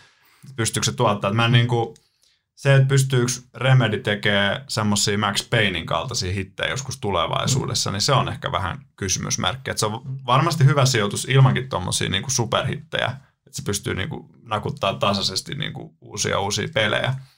Mutta se, että pystyykö se talo tuottaa semmoisia jackpotteja, niin se jää nähtäväksi. Mutta toisaalta se on myös mielenkiintoinen optio sijoittajalle, että sieltähän voi tulla semmoinen ihan just, jäätävä menestys. Just, just näin mä tykkään siitä, että ne riskit, riskit on sen hallitut, mm. mutta sitten tietää sen, että siellä on todella, todella maailmanluokan tiimi, tiimi taustalla, joka pystyy myös tekemään niitä. Sitten se, mm. tavallaan mitä enemmän aikaa kuluu, niin siinä myös se Jep. todennäköisyys sille, että siellä joku, joku peli voi myös olla se jackpotti, niin se, se on se mukava optio siellä kyllä. Näinpä. Olen ihan tyytyväinen, vaikka sitä jackpottiakaan ei tulisi, mutta jos mennään niin kuin taas tasaisestikin eteenpäin. Se, ja tuossa vielä voisi tuosta nostaa sen, että se oli tosiaan kontrollista siinä alkuvaiheessa, oli, mm. mitä myyntiluvuista saatiin jotain indikaatio eri lähteistä, että mm. se ei, ei olisi niin hyvä, mutta siinäkin just, että tuo digitaalinen jakelu, mitä se mahdollistaa nyt sitä pidempää häntää siihen myyntiin, mm. että kontrollejahan se nähtiin esimerkiksi nyt silloin tuolla Sonyin P S Now-palvelussa, just korona-aikaa laitettiin sinne siellä, no.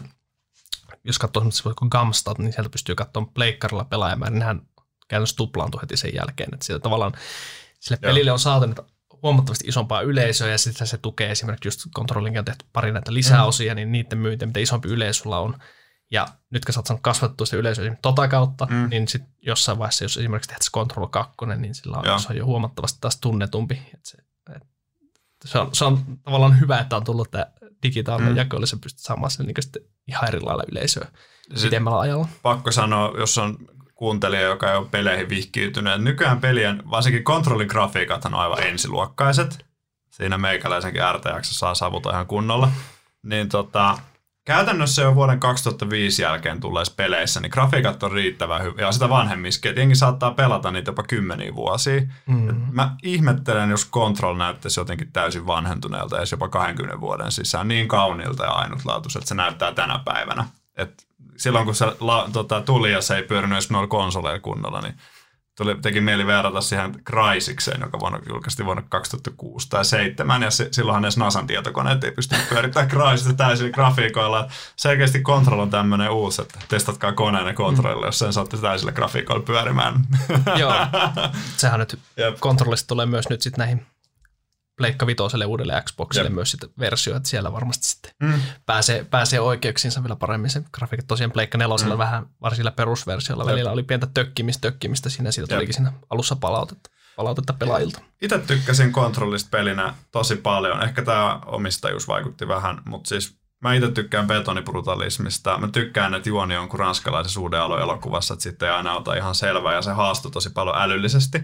Mutta samaan aikaan, jos miettii, niin en mä ihmettele yhtään, miksi. Ei, mä en usko, että tuommoisesta pelistä olisi niin kymmenen miljoonan pelaajan, ellei löydy se yleisö vaan jostain. Mutta se huomaa myös, että Remedyn vahvuus on selkeästi oudoisaiheista, vähän niche-aiheita. Että se ehkä kansi sijoittajankin muistaa ja jäitä hattuun, että mm-hmm. et se on Remedyn se oma vahvuusalue ja siellä sen yhtiö on hyväkin pelata. Eikä lähteä semmoiselle tontille, missä se kilpailu on vielä raaempaa, mutta se toisaalta ehkä vähän rajaa sitä pelaajakuntaa. Mutta niin kuin sanottu, niin siinä nuo tilaajapalvelut ja muuthan voi muuttaa hyvinkin sitä ja tuoda paljon isomman kunnan tietoisuuteen. Pitäisikö vielä loppuun tiivistä Remedystä ehkä niin sijo- sijoituskohteena katsoa, niin mä itse pidän sitä, niin jos katsotaan seuraavalle kymmenelle vuodelle, mm. niin mun mielestä yksi Helsingin pörssin mielenkiintoisimmista osakkeista sen Jep. suhteen. lyhyellä, lyhyellä aikavälillä siinä edelleen kyllä pitää, niin se vaatii kärsivällisyyttä, nimittäin siellä taas noin seuraavat peliprojektit, niin näyttäisi, että aikaisintaan kaksituhattakaksikymmentäkaksi mm. julkaista, että siellä on vähän, sinne on tällä hetkellä piirretty sitä niin sanottua hillotolppaa, millä sen tuloksen Jep. pitäisi taas ottaa se harppaus, mutta voihan se olla, että se esimerkiksi peliprojekti vielä lykkääntyy vaikka kaksikymmentäkolme puolelle tai mm. näin, mutta sitten siinä on se mielenkiintoinen myös, että kuitenkin yhtiö on vielä aika tässä, niin viime vuosi oli se eka, jolloin nähtiin se niin kovempi kasvu, yli viidenkymmenen prosentin kasvu tämän kontrollin mm. myötä. Nyt on lähdetty sille kasvupolulle, yhtiöhän tällekin vuodelle ohjeistaan paran, parannetta niin kasvua.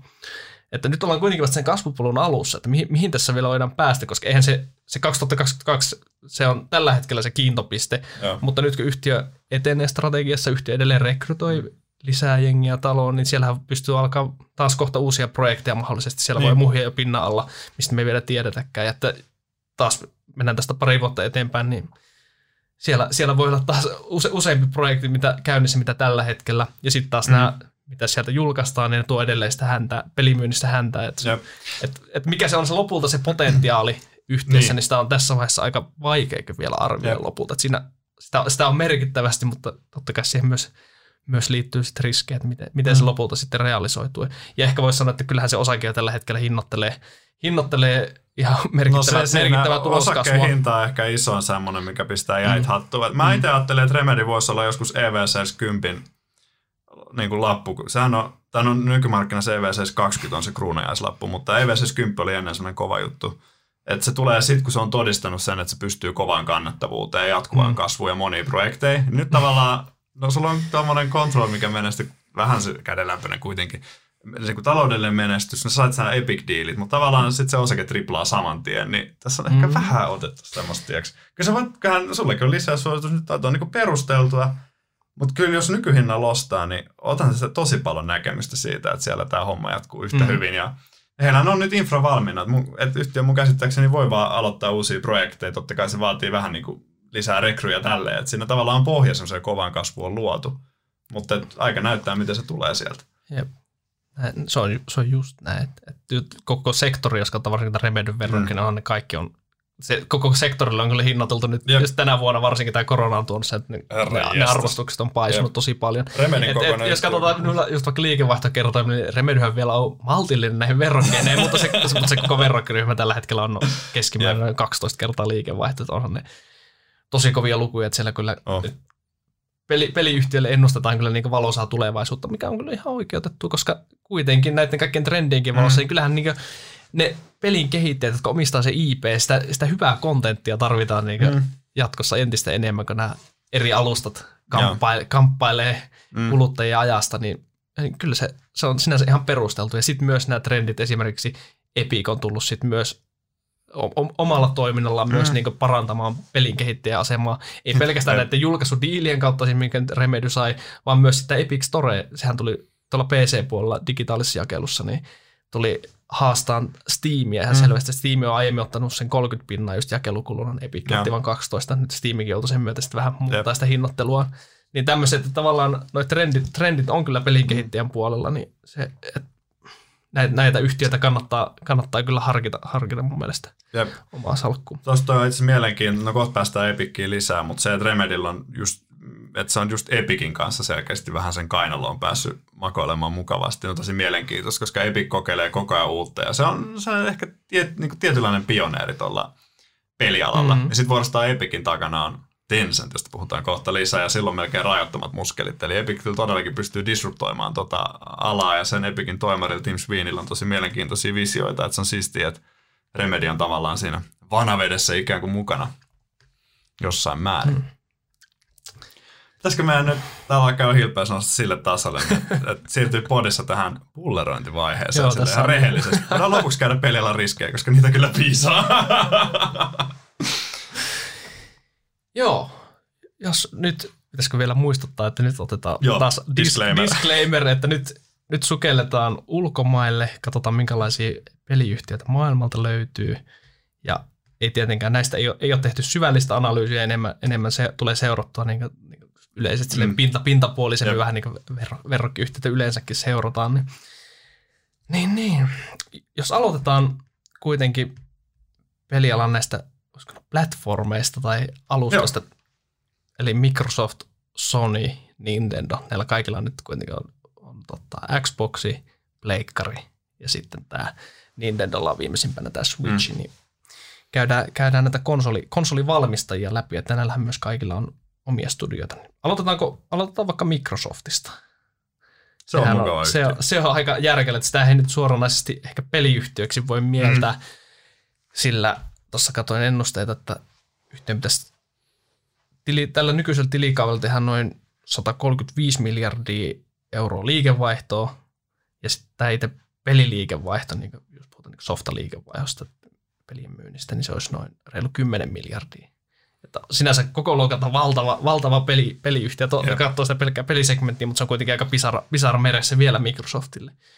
Mutta yhtiö kyllä aika paljon panostaa tällä hetkellä tuonne pelaamiseen. Että kyllä se niinku, mm. sen yhtiön tulevien vuosien kasvun kannalta on ihan, ihan keskeinen panostusalue. Että viimeisimpänä tämä seitsemän pilkku viisi miljardin dollarin yrityskauppamisyhtiössä tämä Zenimax Media, millä on tämä tunnetuimpana Bethesda-pelistudio. Mitäs, mitäs ajatuksia herättää, herättää tämä Bethesda-ostosuus? Bethesdan peleistä, kun on, mä mainitsin aluksen Doomin, missä pääsee tota, niitä demoneita sahaamaan poikki. Sitten niillä löytyy muun muassa Wolfenstein, sitten toi Skyrim. Joo, Elder Scrolls. Elder Scrolls Joo, ja sit löytyy toi... tosi vahvoja no. peli-ipäitä. Fallout ehkä tunnetuimpana ja vielä. Vaikka että... viimeisin Fallouthan floppasi floppas surkeasti, mutta siitä huolimatta niin ehkä Microsoft saa sen elvytettyä sitten jälleen. Mielenkiintoinen movie ja, ja kuvaa hyvin tota, miten noi... Tota, alustat, niin tavallaan kasaa semmoisia omia kisatalleja mm. niin kuin alleen tällä hetkellä. Joo, ja se tossa just, että ilmeisesti nyt noi kaikki, kaikki Zenimaxin, siellä itse asiassa yhteensä kahdeksan studioa, ja nyt Microsoftilla on yhteensä ainakin tiettyjä lähtee mukana kaksikymmentäkolme pelistudiota itsellä Jep. siellä. Että nämä nyt sitten kaikki tekee suoraan sinne Game Passille, mikä on tämä tilauspohjainen palvelu. Se, se, sitä jos tilaat, onko se nyt kympin kuussa, niin sitten sä pääset pelaamaan näitä kaikkia pelejä, mitä sinne tulee, eikä sitten uusinkin pelien tulee. Hyvin, hyvin mielenkiintoinen muuvi. Oh. Jos konsoli, konsolisodasta, jos katsotaan, niin tässä nykyisessä play, PlayStation neljä tai Xbox One-kilpailussa, niin Pleikkarihan vei tämän sukupolven. Että Pleikkareita on myyty tähän mennessä sata kolmetoista miljoonaa nelosia. Mm. Ja tuota, Xbox One on joku noin viisikymmentä miljoonaa kappaletta. Että tässä no. Microsoft on ottanut siipeensä, mutta katsotaan, miten käy nyt tässä seuraavassa. Niin, se on melkein kuitenkin Microsoft on se P C-käyttöjärjestelmä, että se on hauska, mm. että missä seinät on vaikka Steamin menestyksen, mikä on digitaalinen iso jakelupaikka tai isompia näitä, millä jaetaan, mutta pääseekö ne siihen jollain muulla tavalla uudelleen. Mm. Täytyy tosiaan muistaa, että Microsoftin arvoajureethan on nyt esimerkiksi Azuressa pilviä ja tietysti sen on niin kuin saasmaiseksi siirtynyt kaikki toiminnot ja Office-paketit on varmaan monille tuttuja, mutta et, ehdottomasti kyllä mielenkiintoinen yhtiö. Joo, ja sitten toi varsinkin, jos minä sinne pilvipelaamiseen, niin just ton Azuren mm. kautta Microsoftillahan on se infra siellä valmiina yep. ja sitten Game Pass aika hyvin linkittyy siihen, että sä voit tehdä sitten myös sen niin kuin cloud yes. subscription-palvelun sitten jossain kohtaa. Et tällä hetkellä, katsoin tilastoja, niin sillä Game Passilla on noin viisitoista miljoonaa tilaajaa tällä hetkellä. Joo. Jos sitä verrataan Netflixillä on esimerkiksi tällä hetkellä kaksisataa miljoonaa, että kyllähän tuossa vielä... O, olisi kyllä tilaa saada tilaajaa. Joo, on, on, tavallaan tilaa, tilaa on vielä, jos tuohon peilata, mutta sitten ihan paras mahdollinen vertailukohta on. Jep. Microsoftin forward pay on tällä hetkellä kolmekymmentäkolme, osinkotuotto on prosentin, markkina-arvo tota, tuhatseitsemänsataa miljardia dollaria. Et voisi sanoa, että yhtiön herkullinen asema niin peli- kuin pilvipalveluissa ja muualla niin ei ole mikään salaisuus. Joo, näin on. Mutta en mä tiedä nolla koroissa, niin... Joo, ei tuommoinen P kolmekymmentä kasvaa kuitenkin kymmenen prosenttia vuodessa. Ah, halvempi kuin talven on. Kannattavuus, kannattavuus E B I T-marginaalit on jossain neljänkymmenen prosentin kanttureissa, niin ihan, ihan mukavaa tuloskasvua siellä ennustetaan. Oh. Ja ei se siihen paha. Täytyy tässä kohtaa sanoa, että itselläkin pieni, pieni siivo Microsoftia Jep. omassa salkussa on, että viime aikoina vähän innostunut puuhastelemaan tuolla jenkkipörssissä teknoyhtiöiden kanssa. Oh, niin kuin niin kuuluu tähän nykyiseen sentimenttiin, Joo, niin jo. nyt tällä hetkellä ainakin Microsoft löytyy myös itseltä. Itselleen kävi... Mä harvoin osaa ajoittaa, jos ollenkaan. Microsoftin kanssa osuu, ei nyt ihan, mutta melkein maaliskuun koronapohjassa. Mutta tietysti täytyy kyllä myöntää, että dollarihan on sitten tota, heikentynyt, että se on kyllä syönyt vähän valuutus mitattuja tuottoja. Mielenkiintoinen yhtiö, kyllä, että kaikki pitkään salkku. Sitten toi Sony. Siellä on tosiaan pleikkareita on myyty sata kolmetoista miljoonaa, eli se on tällä hetkellä selvästi isoin tämmöinen konsoli, konsolialusta. Sonyllakin on noita omia studioita, ainakin heidän nettisivujen mukaan siellä olisi noin kolme, kolmetoista pelistudiota heillä, että itse tykkään ainakin heillä on, mä tiedän toi Naughty Dog, joka on tehnyt nämä Crash Bandicoot-pelit, se on, se on ollut semmoinen oma, varsinkin lapsuuden suosikki, suosikki ja Sonyllahan muun muassa vaikka God of War-peli, se, se studio on heidän hallussa, että sehän on tehnyt yksi oikeudella pleikkarilla, mm.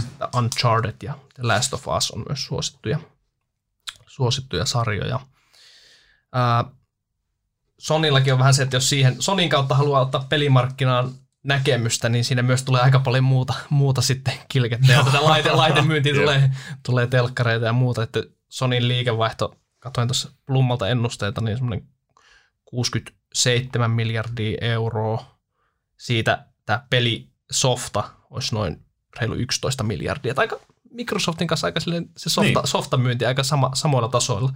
Et Sonyllahan myös siinä tavallaan kertoo myös, miten hyvä, hyvä asema, että se jos haluat pleikkarilla pelata niin nettipelejä, moninpelejä, sun pitää tilata sitä P S Plus tilausta, mikä on sen vähintään viisi euroa kuussa, mm. niin sielläkin käytännössä käsittääkseni on joku reilu neljäkymmentä miljoonaa sitä niin tilaajalle P S Plusalle. Et sieltä tulee aika mukavasti sitä jatkuvaa, jatkuvaa liikevaihtoa tota kautta. Sonylla taas sitten, jos katsotaan tätä tilauspohjaisia malleja, niin heillähän on, on P S Plusan kautta saa ilmeisesti, tai saakin joitakin ilmaisia pelejä aina kuukausittain. Sitten heillä on myös tämä P S Now-palvelu, mikä on sitten ehkä, jos verrataan tuohon Microsoftin Game Passiin vastaava, niin yritin kaivella siitäkin tilaajamääriin. Näyttäisi, että siellä joku, joku datapiste löytyy, että siellä olisi kaksi pilkku kaksi miljoonaa tilaajaa. Että se on huomattavasti, että tässä ei ole, ei ole ottanut niin hyvin tuulta alle sen vielä kuin Microsoftin puolella tuo Game Pass. Ja katsoin, että Sony, Sonya hinnoitellaan, se näyttelee joku P seitsemäntoista, että ei kuulosta, ei kuulosta pahalta sinänsä, mutta toisaalta mm. siellä on se kuitenkin, se, siellä on sitä hardware-myyntiä niin paljon, että niin, marginaalit se ei siellä, ole, se, ei ole, se ei ole todellakaan semmoinen ihan skaalautuva Jep. softatalo kokonaan, että siellä Noinpa. on tota, liikevoittomarginaalikin karkeasti sen kymmenen prosentin paikkeilla, että se kertoo siitä, siitä että et se on Sonyllakin aika merki, kuitenkin merkittävä osa toi pelaaminen ja varmasti rooli korostuu taas nyt, kun uudet konsolit tulee. Että niin. Tulevien vuosien kasvun kannalta se on aika keskeinen. Lukratiivisempia Joo. tontteja olla. Joo. Sitten Nintendo. Siitä ainakin viime aikana tuntuu, että Twitterissä on aika paljon no, pöhinää. No kyllä, Visukin tuo koko ajan painostanut ostaa sitä. En tiedä milloin taivun paine alle. Mitä ajatuksia herättää? Nintendosta. Mä, hirveän, mä itse en, en, en pelaa Nintendoa. Tai siis Switchiä ei, ei löydy, niin tota... Mutta käsittääkseni nyt on tosi vahvoja brändejä, niin kuin just noi Mariot sun muut. Joo, se siellä pystyy, on. Siellä on niin kuin toi pohja on kyllä kunnossa, mutta se ilmeisesti ei kuitenkaan, se ei ehkä samalla tavalla panosta kasvua eikä rahasta pelaajaa, mikä tietysti pelaajan kannalta on hirveän mukavaa. Joo, niin mullakin on tämä käsitys, että Nintendo bullit odottaa sitä, että se pystyisi monetisoimaan sitä vahvaa I P-portfoliota sitten ja. jatkossa niin entistä paremmin. Siihen on itse ihan hyviä perusteita. Mä katsoin, että esimerkiksi sitä Nintendo Switchia on nyt myyty kuusikymmentäkahdeksan miljoonaa. Että se on enemmän kuin Xbox esimerkiksi. Mm-hmm. Se, on, se on ehkä tällä länsimaissa jäänyt pikkusen huomiota. Kuitenkin mm-hmm. se on enemmän painottuu tuonne Aasiaan, Aasiaan vielä Nintendo mm-hmm. luonnollisesti. Niin siellä kuitenkin I P:tä on just Super Mario, Mario Pokemon, sitten Zelda. Siinä on kolmikko, jotka mm-hmm. aika, aika todella kovin nimi. Ja se oli ihan nyt mielenkiintoinen. He hyötyi tässä korona-aikaan. He julkaisivat silloin just maaliskuussa, taisi olla toi semmoinen uusi uusi I P kuin Animal Crossing, ja se otti sitten tulta purjeisiin aika hyvin, että se sattui, sattui sen ajo, ajoituksen kannalta, sitten sai, sinne tuli minusta kymmeniä miljoonia pelaajia aika nopeasti, nopeasti sille pelille sitten, siinä oli just rakentu sopivasti sosiaalisia elementtejä ja muuta, että se sitten houkutteli, houkutteli paljon pelaajia. Ja jos tuossa vähän katsoin Blummalta, Blummalta taas ennuste, itse Nintendo taisi tulla eilen, tuli just tulos, ja se ilmeisesti oli murskas ennusteet. Totta kai. Mä veikkaan, että nämä vähän, vähän olisi nämä ennusteet nyt tästä taas noussut, Jep. mutta se on tosiaan koko luokaltaan semmoinen kaksitoista miljardia liikevaihto, kannattavuus, vähän reilu kolmekymmentä prosenttia liikevoittomarkketta. Kertoo myös osittain sitä, että ihan hyvää, hyvää mm. softa liikevaihtoa siellä on ja Jep. hyviä brändejä, että okei, noin kannattavuuksia muuten päästä. Siinä on noin parinkymmenen hujakoilla. Joo, siinä on totta. Mikä jos tavallaan katsotaan, kuulostaa vähältä, mutta toisaalta. Joo. Joo, tällä just päättyy tilikausi nyt tässä niin kuin aina maaliskuussa, niin tähän seuraavaan maaliskuuhun katsottaessa, niin se olisi joku P kaksikymmentä, sitten liikevoittokertoimella kolmetoista, että siinä tulee se vahva, E V-biitissä tulee se vahva kassakin huomioitua. Ei kuulosta peliyhtiöksi kyllä pahalta, mutta tuossa vielä ainakin näissä ennusteissa olevan kanssa vähän se tilanne, että se tulos piikkaa nyt tällä nykyisellä mm. tilikaudella, siellä on tullut, tullut just sitä uutta, uutta uutta peliä ja Switch on myynyt hyvin. Niin. Että sitten, että mistä se, mistä se kasvu sitten jatkossa, että se, se, se tavallaan sitten pettää siihen se kasvu, että sieltä nyt vedetään, vedetään ja aletaan monetisoimaan paremmin näitä mm. I P:tä. Että, että siltä, että, mutta näyttää ihan kiinnostavalta lukujen valossa kyllä. Että jos, pitää, pitää ehkä... jos uskoo, että yhtiöt ja kulttuuri muuttuu, kulttuurin muutos on kyllä aina, mm. aina vaikea asia lyödä vetoa, mutta jos se inahtaa siihen suuntaan, että ne rupeaa rahastamaan enemmän, niin mielenkiintoisia optioita löytyy siihen. Joo, kyllä. Kannattaa pitää tuokin tutkallaan. Sitten, pitäisikö näistä isoista alustoista vielä Tencent? Tencent? Mä voin puhua siitä, kun sitä löytyy omasta salkusta ostettuna. Ollut jo joitain vuosia. Tencent on, on varmaan monimutkaisin näistä kaikista. Mä yritän pitää tämän yksinkertaisena. Tencent on kiinalainen tekno- ja pelijätti. Se on käytännössä Alibaban kanssa se toinen Kiinan näistä isoista teknojärkäleistä, jolla on niinku sormensa ja lonkeronsa ja häntänsä ihan kaikkialla. Tencentin kokonaisliikevaihto on reilu viisikymmentä miljardia euroa, mutta se peliliikevaihto oli noin parikymmentä miljardia, vähän vajaa parikymmentä miljardia euroissa. Eli se taitaa olla sitten peliliikevaihdelta oikeastaan maailman isoin peliyhtiö, mm. mutta Kiinahan taitaa olla nykyään myös maailman isoin pelimarkkinat, siinä mielessä ihan, ihan loogista. Tencent on, kuvitelkaa, ehkä tämä on niin kuin länkkärikuulijalle helpompi näin, että jos sulla olisi Facebook, Netflix, PayPal, Microsoft ja liuta pelitaloja, mutta siis saman firman sisällä ja itse asiassa pitkälti samassa appissa, semmoinen kuin WeChatti. Sitten tietysti Tencent tosiaan julkaisee, tekee omia pelistudioita. Markkina-arvoyhtiöllä valitettavasti jo kohta tota, yli seitsemänsataa miljardia euroa, eli ei, ei tämä mikään salaisuus ole. Tietysti verrattuna noihin biljoonajätteihin hmm. ja miettii, että tämä on kuitenkin Kiinan iso kasvava markkina, mikä sitten on paljon. Suomalaisille tämä lienee tota, tuttu erityisesti siitä, että tämä omistaa Supercellistä, eli Suomen isoimmasta peliyhtiöstä, mm-hmm. kahdeksankymmentäneljä prosenttia, eli käytännössä melkein kokonaan. Ja, ö, omistaa itse asiassa myös Teslasta siivun. Teslahan on nyt ollut Suomen sijoittajan kuuma, mutta se ei tietysti liity pelialaan. kaksituhattakymmenluvulla huolimatta, että liikevaihto on nyt jo yli viisikymmentä miljardia, niin keskimääräinen liikevaihdon kasvuvauhti on ollut yli kolmekymmentä prosenttia. Oikeastaan läpi kaksituhattaluvun, eli harvoin tämän koko luokan firmoja, mitkä pystyy pitämään ihan tämmöistä yli-inhimillistä kasvua päällä. Mutta sitten täytyy sanoa, vähän niin kuin näissä muissakin, niin tämä on ehkä näistä isoista jäteistä niin kuin puhtaimpia pelitaloja. Siinä mielessä just, että Sonylla ja Microsoftilla on kaikkea muuta, mutta tämä on ehkä kuitenkin, kun melkein puolet liikevaihdosta liittyy pelaamiseen. Mutta tämähän on vahvasti mukana Kiinassa niin kuin pilvessä ja IoT:ssä. Ja tämä on ehkä vähän sillä lähemmät välit tuohon Kiinan kommunistiseen puolueen, että se Kiinan ihmisten vakoilusysteemi on rakennettu pitkälti Tencentin infran päälle, että ei ehkä, jos ihmisoikeudet vaivaa, niin ei ehkä sitten se oikea osake sinne salkkuun. Tun pelejähän on ihan tuhottoman paljon, että tunnetuimpia lienee League of Legends, mikä on niin kuin Dotan tavallaan semmoinen Aasian vastine. Joo, suosittu e-sports-laji. Jep. Sitten tota, omistusosuuksia on monissa pelitaloissa. Siis käytännössä tämä voisi niinku miettiä, että tämä on peli ja teknologia E. Sillä mä itse olen mieltänyt Tencentin, että se lojuu salkussa. Se on niinku teknologia ja E T F, koska, jota hoidetaan kyllä aktiivisesti, mutta sillä on siis sadoissa eri firmoissa sijoituksia. Muun muassa omistaa viisi pinnaa Paradoxista, Ubisoftista ja Activision Blizzardista. Sitten Tencent omistaa neljäkymmentä pinnaa tosiaan tuosta Epic Gamesista, josta me puhuttiin aiemmin, että se on tosiaan julkaisija näissä Remedyn seuraavassa parissa pelissä. Um, Epic Games Store on tosiaan näitä uusimpia aluevaltauksia, millä se yrittää Steamiltä viedä sitä tonttia, että se on niin kuin digitaalinen jakelualusta. Tunnetuin peli tosiaan se Fortnite, mikä on maailman suosituimpia näitä ilmaisia pelejä tällä hetkellä. Ja sitä Epicillä on mielenkiintoinen tämä oma pelimoottori Unreal, jota, jota se saa, tota, käyttää tosi moni muu peli. Ja Epichän ottaa yleensä niistä noin viiden prosentin osuuden mm-hmm. sit siitä pelimyynnistä, eli se on niin kuin tossakin mielenkiintoinen.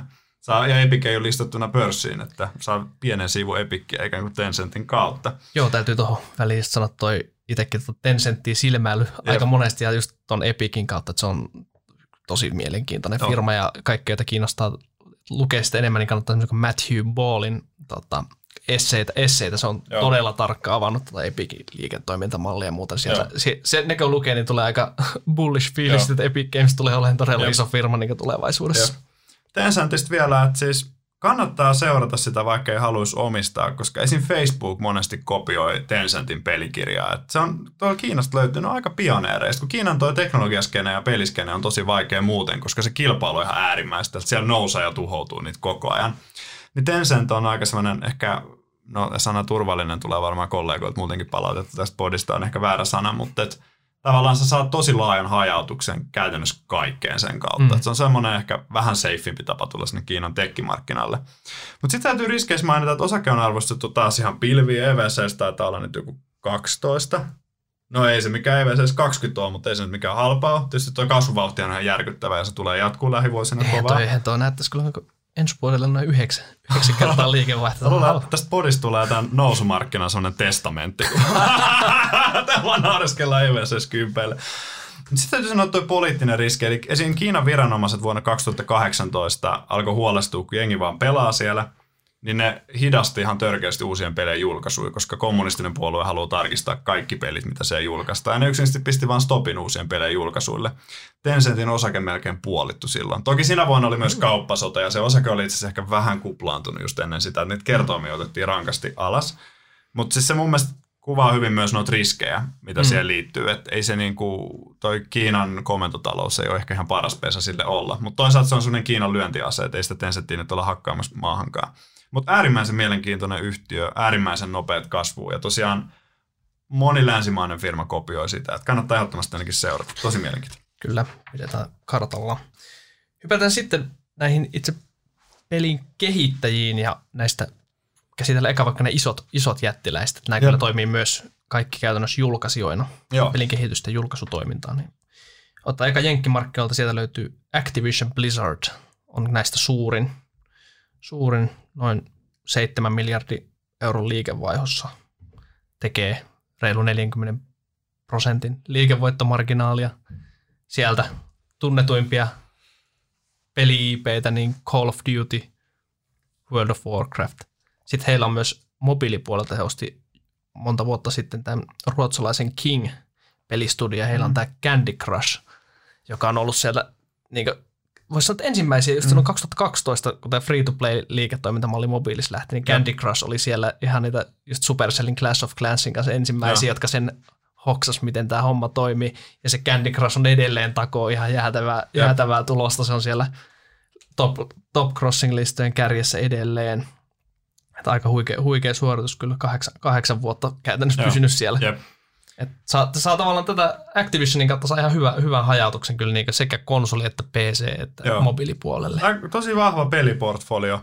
Activision on myös hyvä esimerkki, kun, no okei, kun äsken me puhuttiin niin kuin biljoonista, niin joo, se, että mikä tämä joku seitsemän miljardin liikevaihto, niin onhan tämä niin kuin Suomi-kontekstissa iso, mutta siis huomaa jo, että nämä on niin kuin pelialalla tosi isoja, mutta eihän nämä mitään mahdottomia ole verrattuna mm. just niin kuin Microsoftiin, Sonyin ja tuohon Tencentiin. Mutta tämä itse kuvaa hyvin, että kun sä kasvat tiettyä kokoluokkaa, niin kuin vaikea se kasvu on. Et siis Activisionin kasvuhan on ollut noin viisi prosenttia keskimäärin kaksituhattakymmenluvulla. Totta kai se historiallinen kasvu on nopeampaa, mutta niin kuin huomaat, että kun sä alat saavuttaa sen tietyn kokoluokan, niin ei, aika vaikea kasvaa nopeammin kuin tuo koko pelimarkkina.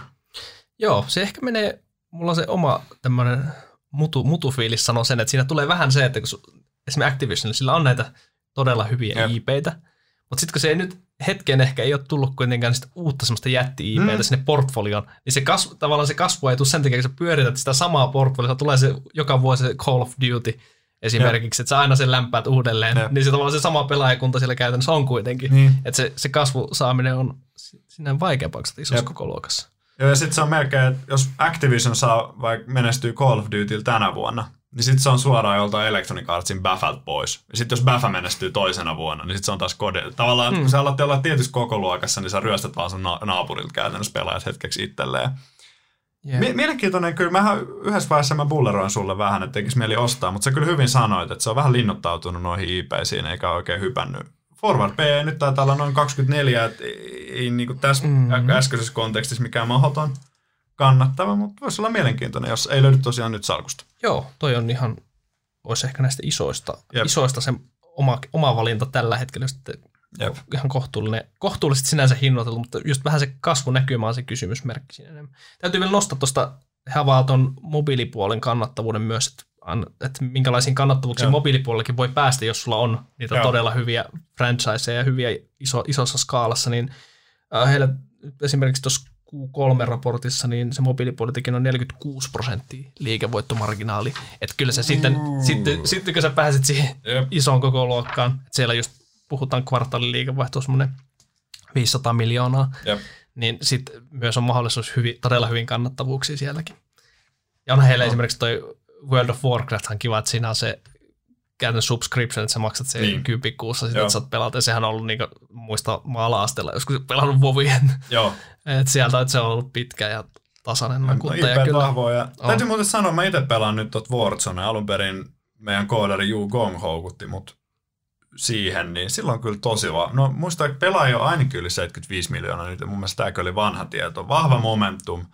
Mä en, tosiaan, siinä on, joka tulee seasoneet kuukauden parin välein, mitkä maksaa kympin. Että vaikka se on ilmainen peli, niin kyllähän se on kiihdyttänyt myös sen itse premium-pelin myyntiin, plus sit näitä tosiaan seasoneita mm, ja muita, mm. mitä jengi ostelee. Että tosi mielenkiintoinen platform, minkä päälle rakentaa sit lisää myyntiä tuolle Activisionille.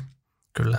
Täytyy vielä Activision sanoa, että se tosiaan julkaisupuolella sillä on myös mielenkiintoista. Nyt viimeisimpänä vaikka tämä Tony Hawk's Pro Skaterin remasteroitu. Mä muistan, että se oli aivan huikea se kakko, kakkonen silloin, niin vähän tässä houkutella, että pitäisi ostaa tämä remasteroitu versio nyt myös. Jep. Hypätään sitten tota, Electronic Arts. Kaikki pelaajat vihaa. Se on kyllä se yleisin, yleisin fiilis Jep. aina E A:sta, että se, se on vähän semmoinen pelaajien kesken Joo. vihattu, mutta... Electronic Arts on pilannut mun lapsuudesta Red Alertit ja Battlefieldit. Ja Dead Spacenkin meni lopettaa. Joo, siellä tosiaan, sehän rahassa se tekee pääosin FIFAlla, sehän on taitaa olla isoimpia. FIFA, FIFA, FIFA, FIFA, N H L. Joo. Sitten siellä just no, vanhemmista I P:istä itselle tutumpi, vaikka Need for Speed. Joo. Autopelit. Simsi muuten. Joo, Sims on myös. Varsinkin, no nykyään itse asiassa naisten määrä pelaajia joukossa lisääntyy tosi nopeasti, mutta varmaan ehkä Simsi varsinkin naispuolisille kuulijoille enemmän tuttu. Joo, ja sitten katsoin tota jakaumaa, niin Electronic Artsissa se on just konsoli, konsoli on se ylivoimaisesti heidän isoin Joo. platta, miltä se liikevaihto tulee, että mobiilista tulee noin neljätoista prosenttia tällä hetkellä. Siellä, sielläkin yritetään näitä hyviä, hyviä I P:itä tuoda sieltä konsolista Joo. myös mobiiliin, mutta se on vielä, vielä vähän pienempää. Joo. Electronic Artsilla liikevaihto semmoinen viiden miljoonan euron kantturoissa. Miljardi. Joo, miljardi. Joo. Ja liikevoitto semmoinen reilu kolmekymmentä prosenttia. Törkein kannattava. No. Mikromaksuissa on ollut vähän aggressiivinen. Ja sit hyvä, mun mielestä tässä on itse asiassa hyvä tuoda näistä, nämä Activision ja Electronic Arts me laitettiin kategoriaan mörniät, kun ne kuitenkin... Nä, Kasvaa näin, vaan viisi pinnaa. Je, no joo, no tuplat B K T, mutta kuitenkin... Mutta tässä on hyvä esimerkki tuoda riskejä. Noilla isoillakin, vaikka niillä on hajautettu portfolio, niin esim. Uusin Battlefield, toi Femma. Se Battlefield yksi tuli ennen sitä, niin meni siis numerojärjestyksessä. Se oli menestys, mutta tämä Femma oli iso floppi ja fanit raivostuu useista eri tekijöistä johtuen. Ja vaikka Electronic Arts on neljänkymmenen miljardin euron arvoinen ja tosiaan viisi miljardia tuo liikevaihto, niin se osake melkein puolittu siitä faniraivasta. Plus, että se, tosiaan se bäfä jäi niin kuin myyntiodotuksista ihan täysin. Että se kyllä kuvaa hyvin, että vaikka sulla on iso ja hajautettu portfolio, mutta jos yksi niistä syömähampaista pettää isosti ja se sijoittajasentimentti kääntyy ja sitten sulla on ne kertoimet joku E V C kymmenen, niin sieltä voi tulla runtuu. Mm-hmm. Mutta toisaalta miettien tämän alan pitkän aikavälin näkymiä, kuinka turvallinen asema näillä isoilla silti on, niin ne on myös ehkä hyviä ostopaikkoja. Et siinä mielessä, jos nyt tulee vähän FOMOa näistä, niin kyllä tulee tonttia aina sen silloin tällöin. Ei ole, ei ole mitenkään niin kuin epätyypillistä, etteikö peliyhtiön osakekurssi voisi puolittua jostain vastoinkäymisistä. Niin tuo on myös ostopaikkoja. Kyllä. En kyllä tiedä, haluanko omistaa Electronic Artsia, mutta ehkä jos halvalla saisi. Kyllä. Ja ehkä voisi sieltä olla, että Electronic Artsilla on myös Fortnitein kilpailija Apex Legends. Se, se tuotiin tuossa nyt. Mm. Se ei ole, ei ole ollut niin menestystä, ei ole ihan pärjännyt, mutta ei ole katoin, helppo kopioida. Noiltakin tuli, eilen taisi tulla tulos, niin siinä puhuttiin kyllä, että sekin kohta... yltää niin kuin lifetime-liikevaihto miljardiin, että ei se nyt ihan pettymyskään ole. Mutta sille mittaluokassa se on. Niin, niin. Sitten Jenkeistä vielä kolmas isompi jättiläinen on Take Two. Siellä tunnettuja I P:itä G T A ja Red Dead Redemption. Sitähän sä pelasit just. Joo, mä sen kakkosen pelasin silloin. kaksituhattakahdeksantoista jouluna tuli. Mm. Että sehän oli todella, se on näitä niin kuin massiivisia triplaat, sitä kehitettiin kanssa. Ainakin kahdeksan vuotta. Ja, ja se, se, oli, se oli iso, iso, iso menestys, että se, se toi sitten niinku miljardin liikevaihdot sisään. Ja sitten toi G T A Vitoinenhan on ollut, niinku, sitä on tituleerattu, että se olisi niinku yksi niinku menestyneimpiä, niinku myynni, mm. myynnillä mitattuna niinku menestyneimpiä viidebrändejä niinku kaikkia aikoina. Että se, se on myynyt yli sata kolmekymmentä miljoonaa kopioa. Että se, se on ollut jo... Niinku, muistaakseni paljon se on myynyt miljardeissa? Äh, siitä jossain muistaakseni noin puhuttiin... Viiden miljardin myynnistä Joo. jossain kohtaa ainakin. Mielestäni hyvä, että leffoja, mitkä on tuonut yli miljardin tuloa, on vaan muutamia. Mm. Avatar muistaakseni ja tolleen. Tämä kyllä kuvaa, että kuin isoksi pelit on muuttunut. Jep. Ja siinä vielä se, että miten, miten laadukas se G T A-franchise on. Että se, vaikka se peli on tosiaan myynyt jo noin monta kopioa, niin silti aika vasta itse asiassa Epic, Epic Store antoi sen, tai teki kampanjan, että se saa ladattua sille ilmaiseksi, niin koko Epic Store kaatui sen myötä. Että se kertoo sitä jotain. Kertoo se, että suosiosta. Ja tosiaan se on se Rockstar Studio siellä Take Twolla, mikä tekee G T A ja Red Dead. Ja siellähän G T A on myös se, että siellä on tehty nyt just ne, se niin kuin online, online-peliversio, missä sitten pelataan muita pelaajia vastaan. Ja se, se on niin kuin sitä, jat, sitä jatkuvaa liikevaihtoa. Mm. Saadaan sitä kautta, kun siellä sitten pelaajat mm. käyttää just, voi, voi ostaa G T A:ssa sitten sitä virtuaalirahaa ja siellä vähän tuunata niitä autoja. Yep. Ja näin, niin se, se, on, se on todella, todella kova I P. Itse, se, se, sen takia kiinnostaa kyllä itseä toi firma. Koko luokalta vähän pienempi, pienempi kuin nuo E A ja Activision ennusteissa liikevaihto noin kaksi pilkku seitsemän miljardia.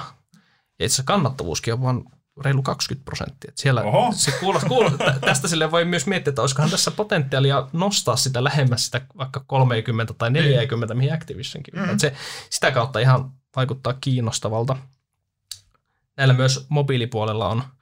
Mobiili, mobiilipelejä on, mutta se on myös vähän pienempää, että kyllä se, se on kanssa vielä hyvin konsoli-P C-painotteinen yhtiö. Jep. Ja tota, jos vähän tunnus, tunnuslukuja katsoo, niin P E-luvut huitelee vähän päälle kolmekymmentä, mutta sitten taas liikevaihtokertoimilla ne on tuolla noin kuusi x-tasolla, että aika, aika hyvin linjassa noiden mm. Activisionin ja Electronic Artsin kautta. Kanssa, että se ehkä sitten just se P, P on sen takia nyt korkeampi, kun se kannattavuus on vähän niin. heikompi. Et, et, mielenkiintoinen yhtiö. Kannattaa seurata. Mä muistan, kun sä pelasit Red Dead Redemption kaksi, sulla oli ihan mustat silmäaluset aina töissä. Taisi kyllä imasta miehen mukaansa hetkeksi. Joo, se oli aika pitkä peli. Monta tuntia se, sulla meni siinä? Kyllähän se varmaan neljäkymmentä viisikymmentä tuntia sinne menee siinä storissa. Pela- ja, ja sitten mä en jäänyt niinkö mitenkään hirveästi sitä grindaamaan. Siinähän se on ollut sitä niin sivutehtävää ja Jep. kaikki, jos olisi kerännyt kaiken muista kaverista. Jep. Mä muistan, se oli aivan niin ihan loppu sen kanssa, Jep. kun siellä jokaisen elukan, mitä siinä pelissä pystyy niin. vaikka metsästään, niin siinä, siinä meni aikaa. Mutta mä, mulla meni silleen, että mä yritin pelata sen mahdollisimman niin suoraviivaisesti, niin Jep. ehkä se joku neljäkymmentä viisikymmentä tuntia. Mielestäni tuosta saa taas hyvän esimerkin pelialan potentiaalista. Et mieti, leffaan sä käytät ehkä. Jotkut leffat voi olla vaikka kolme tuntia, mm. mutta se hirveän harvoin katsot toista leffaa enää uudelleen. Mm. Niin se, oli, se leffa imassut kolmeksi tunniksi, sä maksat sitten sen vuokran tai leffalipun ja se on siinä pääosin, eli sä oot joku superfani. Tää peli imassut neljäkymmentä tunniksi, sä maksat siitä reippaasti ja periaatteessa sen pelin sisällä sulle voisi tyrkyttää vielä lisää tai näyttää mm. mainoksia sulle. Mm. Tai imasta sut johonkin toiseen peliin. Et siis tässä huomaa tämän pelialan tai koukuttamismahdollisuudet on kyllä ihan eri tasolla. Just näin, ja sitten just alkaa, jos laskee niinku tuntihintaa sille mm. viihteelle, mitä siitä saa, niin kyllähän se pelaamisessa laskee, kun se just se niin, uude, uudelleen pelattavuus, niin kun sä pystyt moniin peleihin, kun sä voit pelata erillä tavoin vaikka sitten uudestaan läpi tai Jep. muuta. Se, se tekee kyllä hyvin, hyvin mielenkiintoisen tästä. Mennään eteenpäin. Näistä jättiläisistä vielä Ubisoft. Se on ranskalainen yhtiö. Euro, Euroopastakin löytyy tämmöinen vähän Peli, pelijätistä. Joo. Liikevaihto noin yksi pilkku kuusi miljardia euroa, mutta seuraavalle tilikaudelle pitäisi pompata sitten jo yli kahteen miljardiin. Siellä ilmeisesti on vähän ollut muutamassa pelissä viivästyksiä, ilmeisesti osittain myös koronan takia, että siellä on vähän kehitysprosessit jarru, jarrutellut ja sitten tota, ei, ole, ei ole tullut. Katoin, että kannattavuus olisi vannut viisitoista prosenttia. Siellä, vähän, siellä olisi parantamisvaraa ainakin näihin muihin, mu, näin, muihin, muihin jättiläisiin verrattuna. I P:tä, mitä löytyy Ubisoftilta, niin itselle vähän tuntemattomampia ei ole tullut pelattua. Esimerkiksi Rainbow Six, Assassin's Creed ja Far Cry. Tuttuja nimiä, mutta ei ole, ei ole itsellä tarttunut koskaan. Rainbow Six ei joskus ihan lapsena tullut pelattua, mutta joo, ei kieltämättä enää ole tullut noihin törmäiltyä. Mutta noihan on pitkiä kanssa, siis noihan on varmaan Ysärillä osa. Joo, niin on, niin on tosi, tosi pitkiä. Ja tota, katsoin tätä osakettakin, niin Uh, muutaman vuoden tähtäimellä se on vähän mörninnyt, mutta viiden vuoden tähtäimellä on melkein kolminkertaistunut, että ei se ihan, ihan huonoja no, mahdollisia. Onko suoritus täällä? Joo. No, kyllä keulinen. Joo, näyttää, että tälle vuodelle on just liikevaihtokerroin siellä seitsemän tasolla ja sitten ensi vuodelle just laskisi ne johonkin neljän tasolle. Että, että, että, että, ei ole, ehkä jotenkin, just kun se peli, tai tuo peliportfolio ei niin houkuta itse, niin jää, niin. jää ehkä sitten vähän, että ei, ei tekisi meillä välttämättä sijoittaakaan. Näissä on hauska se, että kun niin kuin Massaseta on saanut foorumilla hyvin, että, että, että sijoittaminen voi olla viihdettä, mistä voi välillä maksaakin, että tavallaan kun sulla on tässä sijoitusuniversumissa niin tosi mielenkiintoisia peliyhtiöitä, pelejä sä pelaat, niin kyllä sä voit valkkaa niin niitä. Ei ole pakko. Monesti sijoittamisessa moni ajattelee kaiken vaan tuettujen rahan kautta. Tai tiedätkö hmm. silleen, että perehtyy tylsiäkin firmoihin, mutta tässä voi oikeasti on tosi kivoja perehtyä hmm. ja kokeilla ne pelejä. Niin joo, joo ja tässä, siis tässä se toimii myös se osittain se lynchimäisyys, yes. kun sä pääset kokeilemaan sitä peliä. Niin kyllä siinä jotakin indikaatiota on tässä sun mielestä on joko tosi hyvä tai tosi joo. huono. Ja sitten varsinkin nykyään sä pystyt tuolta eri sosiaalisen median alusteen kautta katsomaan mm. YouTube-videoiden kommenteista, että mi- miten jengi Jep. suhtautuu, niin kyllä siitä saa niinku osviittaa, tuleeko tästä hitti vai huti sitten. Ehdottomasti, joo. Et, et ihan selvästi. Uh, Japanista löytyy sitten vielä yksi tämmöinen isompi jättiläinen kuin Square Enix. Itselle sinänsä, tai tätä, tätä on aina miettinyt välillä sijoituskohteena, koska heillä on just tämä Final Fantasy, Fantasy tota, pelisarja, ja itse olin on tuon Final Fantasy seitsemän kova fani, Joo. että tuli silloin jo lapsena pelattua sitä, silloin ei tyyliin vielä osannut englantia, että sitä peliä vaan niin jotenkin naputtelin, en tiedä miten sen onnistu pääsee silloin läpi, mutta kyllä se silloinkin onnistui. Sitten on vähän myöhemmin, myöhemmin pelannut sen, että ymmärtänyt sen tarinan ja juonen siinä, ja nyt sitten siitähän tuli tänä vuonna, tuli sitten remasteroita, se tehtiin Joo. ihan uusiksi, uusiksi, niin se eka osa siitä remasterista, niin tuli tässä ihan, se on viimeisin peli itse, minkä on pelannut, niin siinä oli taas se kolmekymmentä neljäkymmentä tuntia aika hyvinkin mm. la- laadukasta viihdettä. Nautin, nautin kovasti. Siinä sai sen nostalgiapläjäyksen plus, että se oli tehty todella, todella hyvin. Mm. Se voi antaa niinku peli, pelisuosituksen, että se kannattaa pelata, jos tykkää tästä Final Fantasystä. Erittäin kova.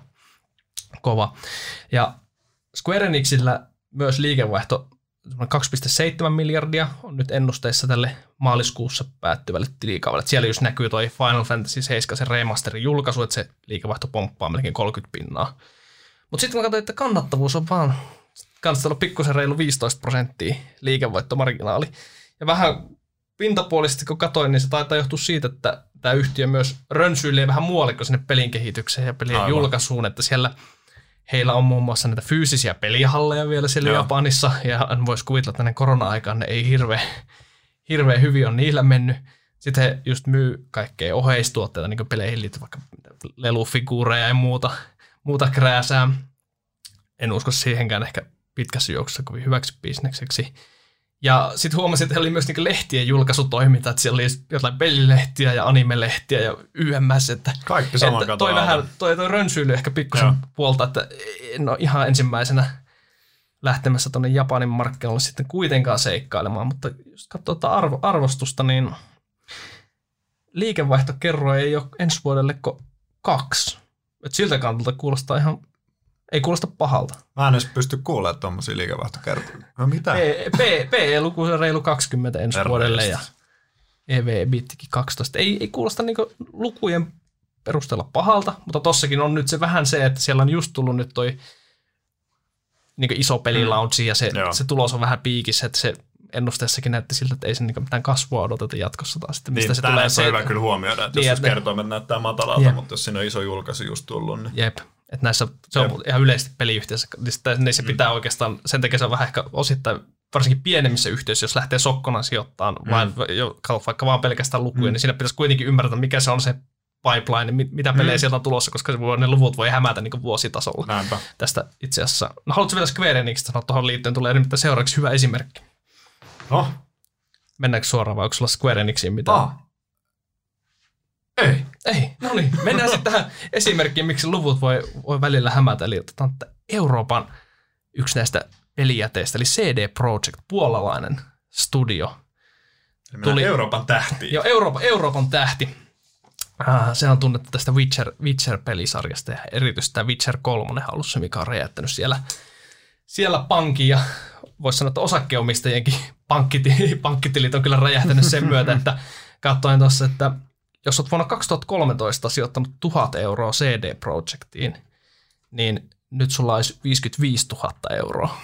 Se on Aa, aika, aika houkutteleva story. Aika, aika messevät tuotot, eli siellä tosiaan siellä on onneksi Witcher kolme, se oli ollut niin vuoden peliksi valittu, jos en ihan väärin muista, oliko se ollut kaksituhattaviisitoista, kun se tuli. Ja se on edelleen. Nyt sieltä tehtiin se Netflix-sarja, niin se myynti on taas kasvanut entisestään.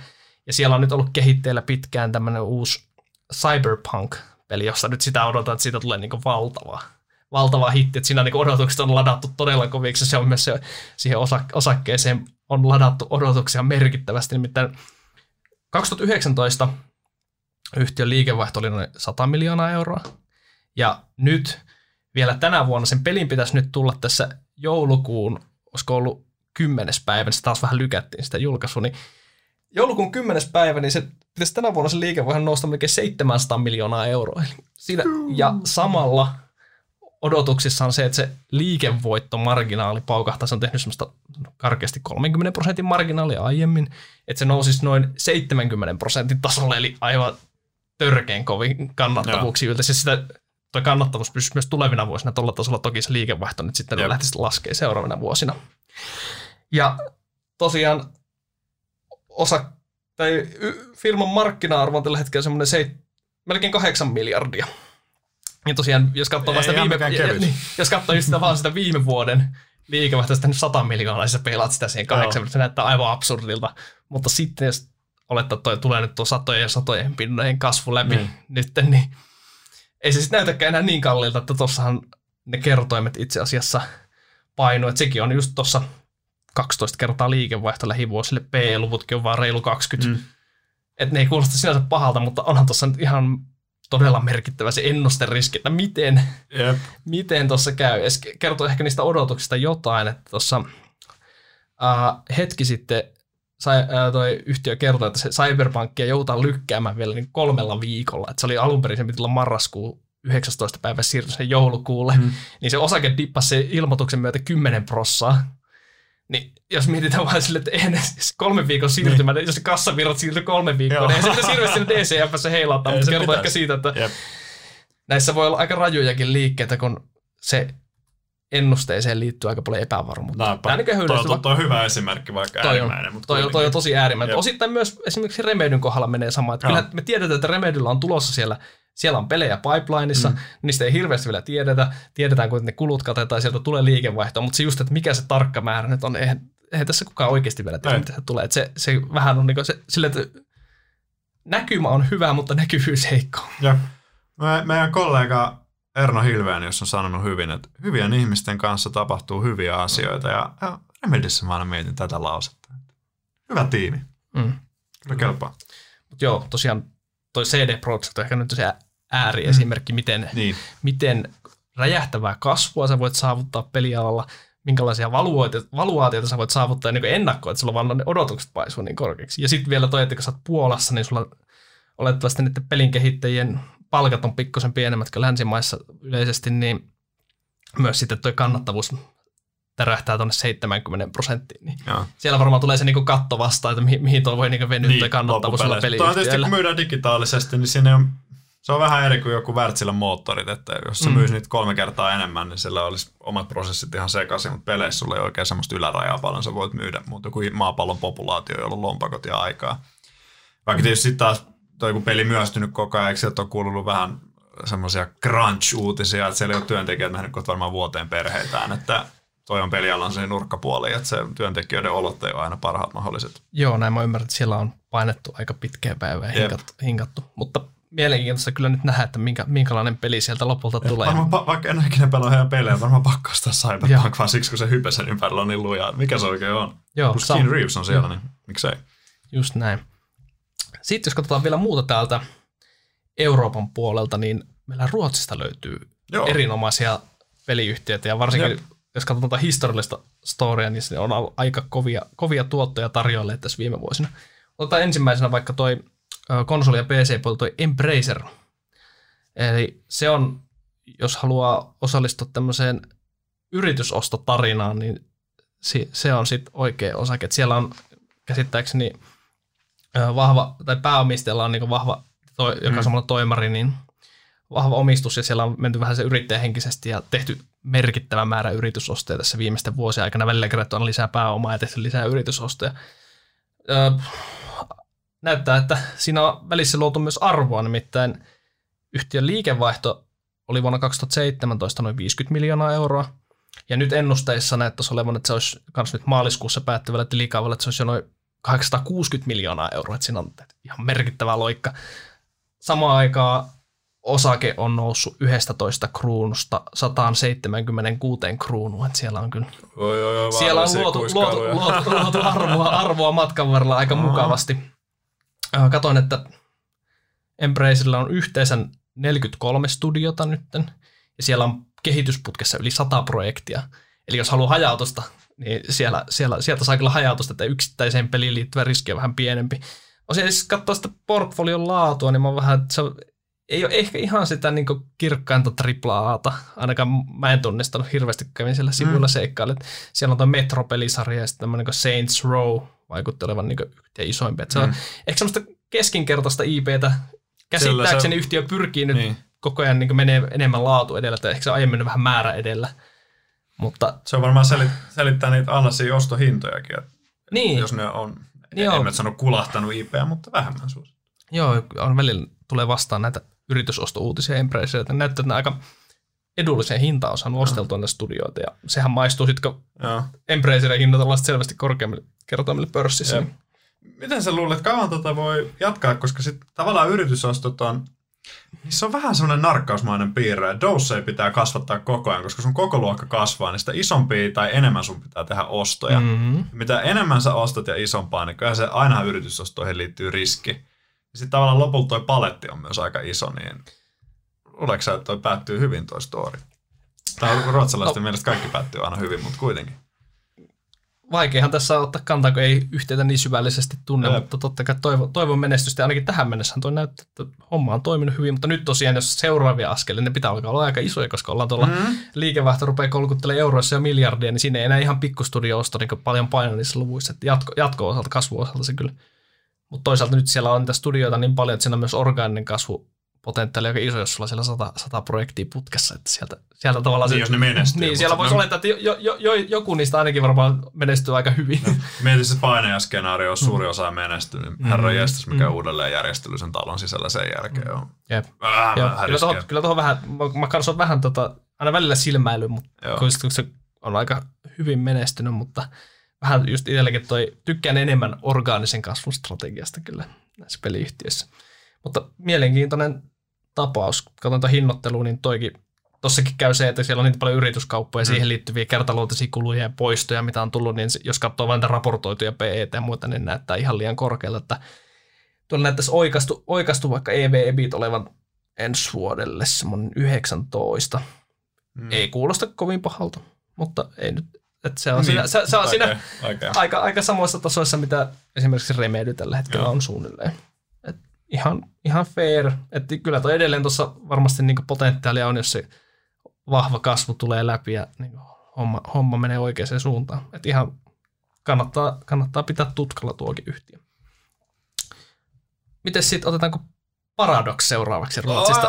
Tämä on sun, sun lemppari. Joo, tätä tuossa vihdoin keväällä salkkuun. Siis tämä on näitä osakkeita, mitkä on kroonisen kalliita. P on yleensä neljäkymmentä, nyt se on joku kuusikymmentä. Et ei välttämättä siellä nykyhinnan hotsita, mutta tosiaan ruotsalainen strategiapielin kehittäjä. Historia löytyy myös tuonne Ysäriin asti. Itse olen pelannut Hearts of Iron kaksi lähtien heidän eri pelejä. Et strategiapelejä pitkälti sitten Euroopan universaalista ja nyt Hatsofaron nelosta on tullut viimeistä pari vuotta pelattua. Crusader Kings on varmaan yksi tunnetuimpia. Crusader Kings kolme tuli tuossa syksyllä. Mä ostin sen, mutta mä en ole itse asiassa ehtinyt vielä pelaamaan. Mä oon näitä pelaajia, jotka ostaa varastoon pelejä. Sitten kun kerkee, se, varmaan, se peli vaatii varmaan tuhat tuntia peliaikaa. Liikevaihto koko luokka tänä vuonna pitäisi tulla noin kaksisataa miljoonaa euroa täyteen suunnilleen. kaksituhattakymmenluvulla keskimääräinen liikevaihdon kasvu kolmekymmentäviisi pinnaa. Eli tämä on taas näitä niin kuin rakettikasvai, mutta tämä on just siinä... Niin kuin koko luokassa, että se pystyy kiskoa tuota kolmenkymmenen pinnan kasvua. Liikevoittomarginaali yli neljäkymmentä pinnaa tasaisesti. Mikä mua niin kuin Paradoksissa houkutti keväällä, kun sitä koronadipis lyötiin laitaan, niin sillä on tosi laadukas portfolio. Toi strategiapelaaminen on, se on aika niche-ala. Ei strategiapelaajia, jotka niin kuin mun kaltaisia ihmisiä, jotka jaksaa istua nojatuolikenraaleina, ei niitä ihan hirveästi ole, mutta niitä on riittävä määrä. Ja se on taas sitä ostovoimasta porukkaa, joka on valmis maksaa peleistä. Öö, kun siinä on siinä melkein monopoli niissä tunnetuimmissa, niin, niin se on tosi ennakoitavaa. Ja sitten siinä, niin kuin näistä nimistä sanoi, että Europa Universalis neljä, Hearts of Iron neljä ja näin päin pois. Eli niistä tulee uutta versioa se viidestä kahdeksaan vuoden välein. Crusader Kings kolme, kakkonen taisi tulla yli kymmenen vuotta sitten, huikea menestys. Ja sitten Paradox on Tämä on ehkä pelaajille vähän kaksipiippuinen juttu, mutta sehän on yksi maailman pahimpia D L C-printtaajia. Ja normaalistikin D L C:n eri, eri tota, lisäosan tekeminen, tai siis niin kuin lisäominaisuuksien tekeminen on edullisempaa kuin se pääpeli.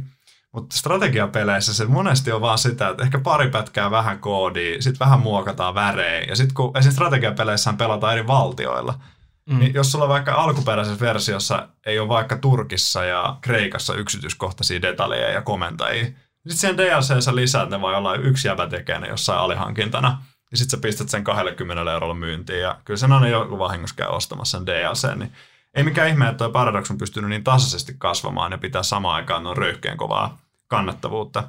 Sieltäkin välillä vähän kuulee ikäviä crunch-uutisia toisaalta. Sen lisäksi on myös julkaisijat. Saa sitä kautta, kun se itse myös julkaisee ne, totta kai se kantaa isompaa riskiä, mutta sitten kun on niin ennakoitavia ne pelimyynnit kuitenkin jollain tavalla, niin tosi mielenkiintoinen paletti kyllä. Ja ehdottomasti strategiapelien harrastajien kannattaa, kannattaa katsoa, mutta tosiaan toi osakearvostus on kyllä varmaan, se on nyt laukannut tuonne kolmesataa kruunuun, niin on se aika hikinen kyllä. Joo, mä katsoin. Jopa sen omilla standardeilla. Katsoin kanssa, että vuonna kaksituhattaseitsemäntoista se kurssi oli vielä viisikymmentä kruunua, että se on kuusi, kuusin kertaistunut nyt, että ihan on kelvannut olla myös Paradoxin omistaja viime vuosina. Iso modiyhteisö, pakko mainita vielä, niitä pelejä modataan tosi paljon. Itse asiassa se on ehkä yksi, mikä voi tulla jarrukseen. Esimerkiksi se Hearts of Iron kaksi, mitä mä oon pelannut joskus, niin siitä on edelleen jo aktiivisia modeja, mitä kehitetään koko ajan. Että, että tavallaan monet tykkää niistä modeista paljon enemmän kuin sen Paradoxin omista peleistä. Toisaalta sun on pakko ostaa se Paradoxin peli siihen pohjalle, että sä voit pelaa mm. niitä modeja yleensä. Että, että vähän kaksipippunen juttu. Joo, Joo. Laadukas, laadukas peliyhteisö. Mm. Kaikin puolin. Kärkeä. Tota, tota kyllä kannattaa kanssa kärkköä ja sitten joskus vaikka dipistä pääsisi vähän sipaseen. Eikä sitten kun seuraava peli floppaa niillä. Paradoksilla muuten itse asiassa toi on vähän ollut viime vuosin huono maine, että ne on julkaissut pelit aika keskeneräisinä. Et esim. Itse ostin Hearts of Iron neljä kolme vuotta julkaisun jälkeen, koska ne ekat kolme vuotta se ei toiminut se peli käytännössä. Se maine on vähän heikentynyt. Nyt mun käsittääkseni toi Crusader Kings kolme ne panosti siksi tosi paljon ja se on taas myynyt tosi hyvin ainakin, Joo. mitä dataa nyt on saatavilla. Et on ne vähän niin kuin petranut tuossa, mutta sillä on ollut välillä vähän se kasvusokeus ehkä siinä yhtiössä kuitenkin. Joo. Otetaan sitten vielä Ruotsista. Mobiilipuolelta löytyy myös menestystarina, eli tämmöinen kuin Stillfront. Siellä on myös vähän Embracerin tyyliin tämä yritys, mm. yritysostot on ollut se avain onneen, ainakin tähän mennessä. Tähän mennessä. Et siellä on myös kaksituhattaseitsemäntoista liikevaihto oli noin sata miljoonaa, tälle vuodelle ennusteessa ja yli neljäsataa miljoonaa. Ja samaan aikaan se osake on sitten silloin kaksituhattaseitsemäntoista se oli seitsemänkymmentä kruunua, nyt se on yli tuhat kruunua, eli siellä on taas tarjottu näitä ten, tenbackeria. Ja kertoo ehkä siitä, että toi yhtiö on nyt siinä koko luokasta mobiilipuolella myös, jos saat sen tietyn skaalan, niin sä voit tehdä hyvää kannattavuutta. Stillfrontin liikevoittomarginaali pyörii noin kolmekymmentä prosentin tienoilla, että siellä on, siellä on just se tavallaan, miten ehkä nuo markkinatrendit on mennyt, kun sun pitää olla tosi hyvä siinä analytiikassa ja siinä, sitten sitä kautta siinä käyttäjähankinnassa. Niin sitten kun sä oot iso, iso talo, jolla sulla on laaja, laaja peliportfolio, niin sulla on sit ihan erilaiset resurssit tehdä sitä, sitä käyttäjähankintaakin. Ja sä pystyt, heilläkin on käytännössä nyt noin neljäkymmentä peliä niin kuin livenä, niin sun on aika helppo sieltä sitten katsoa, että mihin kannattaa aina milloinkin niin esimerkiksi investoida sen käyttäjähankinnan osalta verrattuna, jos sulla on yhden, pelkästään yhden tittelin varassa. Että tässä niin kuin mobiilipuolelle tämmöinen mukava Mukava haja, hajautettu talo kyllä mm. kaikin puolin. Tuossa myös se, että siellä on koko ajan tehty isompaa, isompaa yrityskauppaa välillä, välillä sitten kerätty vähän osakeanneilla lisää rahaa. Että tähän mennessä on ollut toimiva strategia, mutta aina se totta kai yrityskauppoihin liittyy riskejä. Niin siinä on se oma. Ja, ja just jos rupeaa, tätä rupeaa syvällisesti perkaamaan, niin onhan tässä tekemistä, kun siellä on tosiaan niitä studioita riittää. Mutta erittäin mielenkiintoinen yhtiö tuolta mobiilipuolelta. Sen on kyllä myös just niin kuin markkinatkin huomannut, niin kuin tuossa sanoin, että se osake on yli kymmenkertaistunut tässä kolmessa vuodessa ja ää, tällä hetkellä hinnoitellaan tälle vuodelle yhdeksän kertaa liikevaihtoja. E V-E B I Tilläkin menee ensi vuodellekin reilusti yli kaksikymmentä. Eli ei ole salaisuus tämä. Ei ole salaisuus tämäkään, että tämä on huomattu markkinalla, että mm. homma toimii tälläkin, tällä hetkellä. Nostetaan vielä, ollaan kuitenkin pääosin konsoli- ja P C-yhtiöt, ne yleensä näitä jättiläisiä on, niin mobiilipuolelta sitten vielä toi Jenkeissä Zynga, siellä jättiläinen. Ää, siellä vähän sama story, että skaalaa on haettu yrityskaupoilla. Zynga on itse asiassa myös yksi ensimmäisiä noita mobiilipeliyhtiöitä pörssissä, että se on listautunut jo kaksituhattayksitoista. Tosiaan koko luokka oli nyt kaksituhattaseitsemäntoista noin seitsemänsataa miljoonaa euroa liikevaihto. Ensi vuodelle ennusteessa on jo reilu kaksi miljardia. Et siellähän on suomalaisille mielenkiintoinen tsyngausti silloin kaksituhattakahdeksantoista lopussa tämän Small Giant Gamesin. Se oli seitsemänsataa miljoonan mm. yrityskauppa. Tai olisiko nyt peräti näkynyt näissä viimeisimmässä verotiedossa, tai otsikoitakin näkyy Small Giantin kavereista, että siellä on tili, tiliä tehty. Tosiaan se on edelleen se Small Giantin Empires and Puzzles -mobiilipeli. On, no. Se on menestynyt tosi hyvin, edelleen jatkanut kovaa suoritusta. Että ilmeisesti hyvä, hyvä diili myös niin kuin Zyngan kannalta ollut siellä. Ja Zyngankin osake on tässä viime vuosina ollut ihan menestys. Että tuossa osake oli kaksituhattaseitsemäntoista vajaa kolme dollaria, nyt se on vajaa kymmenen dollaria. Että, mutta tässä hyvä muistutus, että osake oli myös silloin vuonna kaksituhattayksitoista sen kymmenen dollaria. Tässä on aika synkkä jakso siinä, että siinä, se ehkä tuli silloin, silloin mm. voi just kuvitella, kun se on ollut se siinä kaksituhattakymmenluvun jälkeen se free-to-play, kun se lähti vetämään ja se Jep. pahin mobiilihype oli siinä. Joo, ja sä oot tullut silloin pörssiin, niin siinä on just ollut Jep. se pientä, pientä kuplaantumista siinä hinnassa, Jep. että se on sitten ottanut nyt sen kahdeksan vuotta kuroa sitten tavallaan kiinni se, että sä oot siinä, että siinä on ollut vähän ankeita aikaa sitten välissä omistajillakin. Että, mutta nyt näyttää Zyngallakin, Zyngallakin hyvältä. Teki just taas, että siellä se yrityskaupat ihan vasta teki taas yhden isomman miljardiluokan diilin, diilin tuossa. Ja ennusteissa on, että Zyngakin yltäisi, historiassa on ollut vähän kannattavuuden kanssa ongelmia, että nyt, nyt näyttäisi, että se lähivuosina yltäisi johonkin noin kaksikymmentä prosenttia vähän reilu. Ja. Liikevoittomarginaali, että siinä just se skaala, pääset tarpeeksi skaalaan, niin sitten näyttää tuolla mobiilipuolellakin se teet ja. sitten. Saisiko tämä mobiilipeliala, että joku sun pitää olla ihan jättiläinen, tai sitten semmoinen yhden miehen kalsarit päällä hikipaja koodipiste, tai naisen. Että tavallaan, että sulla on se, se lottovoiton todennäköisyys voittaa, mutta sitten kun mm. se lähtee, niin se lähtee. Mutta sitten toisaalta tuntuu, että siinä niinku väliin putoaa. Joo, jos ne keskikoisia vähän pienemmät, niillä on vaikea. Ei ole resursseja. Niin, sulla on just se, että sulla tavallaan, jos sä haluat, tai sulla se pelin kehityskustannukset on noussut, mm. käyttäjähankinnan kustannukset on noussut, ja sitten se kuitenkin se todennäköisesti menestyy, kun sun peli on niinku pienentynyt tässä vuosia Jep. saatossa. Niin vaikeeta, vaikeeta on, mutta kyllähän tuolla noita menestystarinoitakin löytyy. Onko sulla Zyngasta minkäänlaisia ajatuksia? Mulla ei, kun mä en itse oikein mobiilipelaan, niin mm. ei ole kyllä. No. Toi ei ole taas mulle niin tuttu. Tiedän mm. kyllä nimen, mutta. Joo, kyllä. Sitten vielä, mulla itse asiassa, meillä on aika pitkä podi tässä ollut, mutta mulla on täällä mun listalla vielä yksi, yksi yhtiö, joka on hyvin tuore listautuja Jenkeissä, Unity. Eli sehän ei ole, se on ai, ai, ai, peli, pelimoottori itse asiassa pääasiallisesti mobiilipelien kehittämiseen. Mm. Ja täytyy disclaimer, että semmoisena fiilissijoituksena itsekin tuossa vähän ostin, ostin, ostin tuossa ipon, ipon jälkeen sitä, että, että tässä se mun fi, fiilispohjainen tiisis tässä on se, että tällä hetkellä Unitylla koodataan käytännössä karkeasti noin puolet maailman mobiilipeleistä. Niin se tätä kautta pääset tavallaan ottaa siitä mobiilipelimarkkinan kasvusta niin näkemystä, kun se todennäköisesti kasvaa jatkossakin, mutta se ei tuota pelikohtaista riskiä niinkään siinä. Se on vähän niin kuin se, että se kultaryntäys on käynnissä ja Unity myy niitä hapi, la, lapioita ja hakkuja tuossa sitten niin kuin vieressä ja tekee sitä kautta sitten tuottonsa. Eikö se toinen puoli tuota hunajapurkki Unityssä on toi kolme D-design ja kaikki muu, mihin sitä voi käyttää aina arkkitehtuuria ja kaikkea muuhunkin? Joo, joo ja se on just, että tavallaan itse siellä Ipon matskuissa just puhuu sitä, että se käytännössä niiden niin mobiilipelaamiseen verrattuna se paljon isompi markkina on niin mm. kaikkialla muualla teollisuudesta ja autoteollisuudessa. Tällä hetkellä musta Volvo suunnittelee jo autoja Unitilla ja leffoja, leffoja tehdään Unitilla. Ja tämä pe- sä vähän niin kuin sanot, että pelimoottorit syö, syö tämän maailman. Sitä, niillä on aika paljon niin käyttötarkoituksia. Ja varsinkin sitten käsittääkseni Unitilla on aika hyvää teknologista osaamista tuolla niin V R- ja A R-puolella.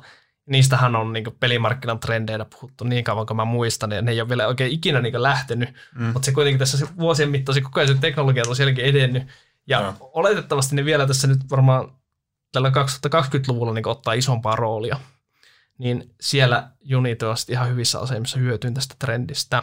Että jos sä olit tituleerattu, että tämä voisi olla vähän, Unity voisi olla seuraavan sukupolven Adobe, että jos on niinku Photoshopilla no, ollut, niin huonompi vertaus. Että et se ihan... ihan sinänsä mie- mie- hyvin mielenkiintoinen yhtiö. Uh, tässäkin on vaan se, että aika moni muukin on huomannut sen, että tämä on aika mielenkiintoinen yhtiö. Että tosiaan tänä vuonna Unitin liikevaihto on semmoinen reilu seitsemänsataa miljoonaa dollaria, mutta markkina-arvo on yli kaksikymmentäviisi miljardia.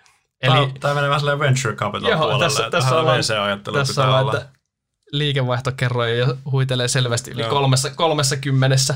Jep. Että on tuossa nyt odotuksissa, katsoin ennusteita, niin reilua kolmenkymmenen pinnan kasvua, ja sehän vielä tässä parasta, että sehän on vielä tappiollinen myös. Että ei tässä, vielä, ei tässä vielä tulostakaan tehdä. Että oh, tämä, tämä tosiaan on vähän siellä, niin, että tällä hetkellä ainakin roikkuu omassa salkussa vähän sillä ajatuksella, että tässä on niin merkittävää potentiaalia pitkällä aikavälillä mm. vielä. Että ehkä tuossa se, se mm. ehkä joutuu, ei, no, nyt pitää heittää se E V-selssikin romukoppaa, että sä joudut miettimään sitä niin kuin T A M, eli koko markkinan potentiaali. Se on niin. hähmäinen niin kuin määrittää, mutta se on niin kuin valtava. Ja jos tuo onnistuu, niin katsotaan. Joo, se muista, jos en ihan väärin lukuja muista, niin Unit oli nyt määritelty tällä hetkellä, että heidän kohdemarkkina tuolla mobiilipelaamisessa mm. olisi kokonaisuudessaan noin kaksitoista miljardia, mutta sitten taas aha, näillä muilla, näillä muilla toimialoilla se olisi sitten niinku lähemmäs kolmekymmentä miljardia. Mm. Et siinä sitä markkinaa olisi niinku otettavaksi vielä paljon, ja sitten totta kai siellä puhuu matskuissa. Mm. Niinku tämä on vaan tämä nykyinen, että kyllähän meillä tässä koko ajan nämä tuotteet ja valikoima kehittyy, kehittyy että Et sehän siinä on mielenkiintoinen just, että se myy sitä niin lisenssiä siihen, että sä voit kehittää niitä pelejä, mutta heillä on sitten alkaa koko ajan isompi osa liikevaihdosta tulee siitä kaikista lisäpalveluista, niillä on analytiikkaratkaisuja ja sitten myös siihen käyttäjähankintaan, että miten sitä voi optimoida sitten. Että saadaan ne pelit myös kasvuun, niin siltä puolelta se on pääosin odotuksesta, mistä se kasvu nyt tulee ja sitten nämä muut toimialat. Tämä on kyllä mielenkiintoinen. Pitää itsekin hyvin, hyvin mielenkiintoinen yhtiö, kannattaa, kannattaa seurata, että aika nopea ollut liikkeessähän tässä, ainakin kipon jälkeen. Kymmenen pinnaa on päiväliike johon. Joo, on joo joka päivä. Siinä joo, tämäkin vaatii, niin yleisesti voisi sanoa sitä peliä, että nämä vaatii vähän vatsahappoja. Näissä joo. kurssiliikkeet voi olla hyvinkin voimakkaita ilman sen Jep. suurempia uutisia, ja sitten varsinkin kun tulee uutisia, niin vielä suurempia. Joo, su- ne voi olla kumpaakin suuntaan. Niin, se on uhka ja mahdollisuus. Jep. Ehkä vielä tähän loppuun yleisesti alasta just, että täytyy sanoa, että tämä on, tämä on hyvä aika puhua peliyhtiöistä, koska tämä on tosi poikkeuksellinen pörssivuosi, eletään poikkeuksellista aikaa, ja peliyhtiöt on niin kuin, tämä, on, tämä on totta kai yleisesti ottaen ihmisille vaikeaa ja inhimillisiä tragedioita on paljon, mutta pelialahan on niin kuin tänä vuonna hyötynyt ihan suhteettomasti tavallaan siitä, että on hengailtu paljon enemmän kotona mm-hmm. ja sosiaaliset kontaktit on syytynyt enemmän tuonne digitaaliseen maailmaan, ja se näkyy myös näiden osakkeiden arvostuksissa. Mielen, että tavallaan nyt käytetään peliyhtiöt on monien huulilla, vähän niin kuin kaikki teknologiafirmatkin, koska ne ei ole menestynyt niin hyvin, mutta ehdottomasti pitkässä juoksussa varmasti hyvä ala olla messissä, mutta esim. Jahka joskus korona väistyy, ja näillä tulee tosi kovia vertailulukuja näillä monilla peliyhtiöillä, joilla ne ei enää ehkä viittaakaan niitä ennusteita ihan samaan tahtiin. Niin, ja tämä ala tunnetusti on tosi volatiili, niin tuskin tarvitsee ottaa mitään FOMO-takkia tähän päälle, vaan kärkkyy hyvin ostopaikkoja, koska niitä tippejä tulee kyllä ihan varmasti. Joo, mä kanssa luulen, että näitä, ei, ei, ei tämä niinku ole pelkästään jatkuvaa nousua, näitä osalta voi ollakaan, että, mutta hyvin, hyvin mielenkiintoinen sektori kokonaisuudessa, että tää löytyy myös E T F, minkä kautta saa mm. myös näkemystä näihin, jos, jos ei halua yksittäisiä yhtiöitä poimia. Mutta itse ainakin kärkyn, kärkyn näitä myös tässä podissa mainittuja yhtiöitä pääosaa niin silleen, mm. ihan potentiaalisena kandidaattina omaan, omaan salkkuun. Ja lisäähän tulee tuolta pörssin ulkopuolella edelleen paljon, että saa nähdä, jos niitä listautuisi jopa heitä tännekin lisää. Joo. Mitäs olisiko meidän podi tässä? Tässä oli aika pitkä, pitkä rupaattelutuokio. Täällä täällä elokuva ei päästy ihan sellaisen normaali pelin mittaiseksi, mutta kuitenkin. Kattava pläjäys. Nyt on perjantai. Eikö se ole hyvä päivä tänään taas laittaa tietokoneet ja pleikkarit tulille ja vähän pelailla tässä? Eiköhän ei oikein uloskaan voi lähteä. Se on se ainoa vaihtoehto. Hei, kiitos kaikille kuulijoille. Tässä vaiheessa oli tosi kiva jakaa ajatuksia näistä kaikista tosi mielenkiintoisista firmoista. Joo, toivottavasti tästä on iloa myös kuulijoille. Ei muuta kuin hyvää viikonloppua ja pelaatkaa pelejä. Ja, pelatkaa pelejä ja tehkää hyvin osakepoimintaa. Just näin.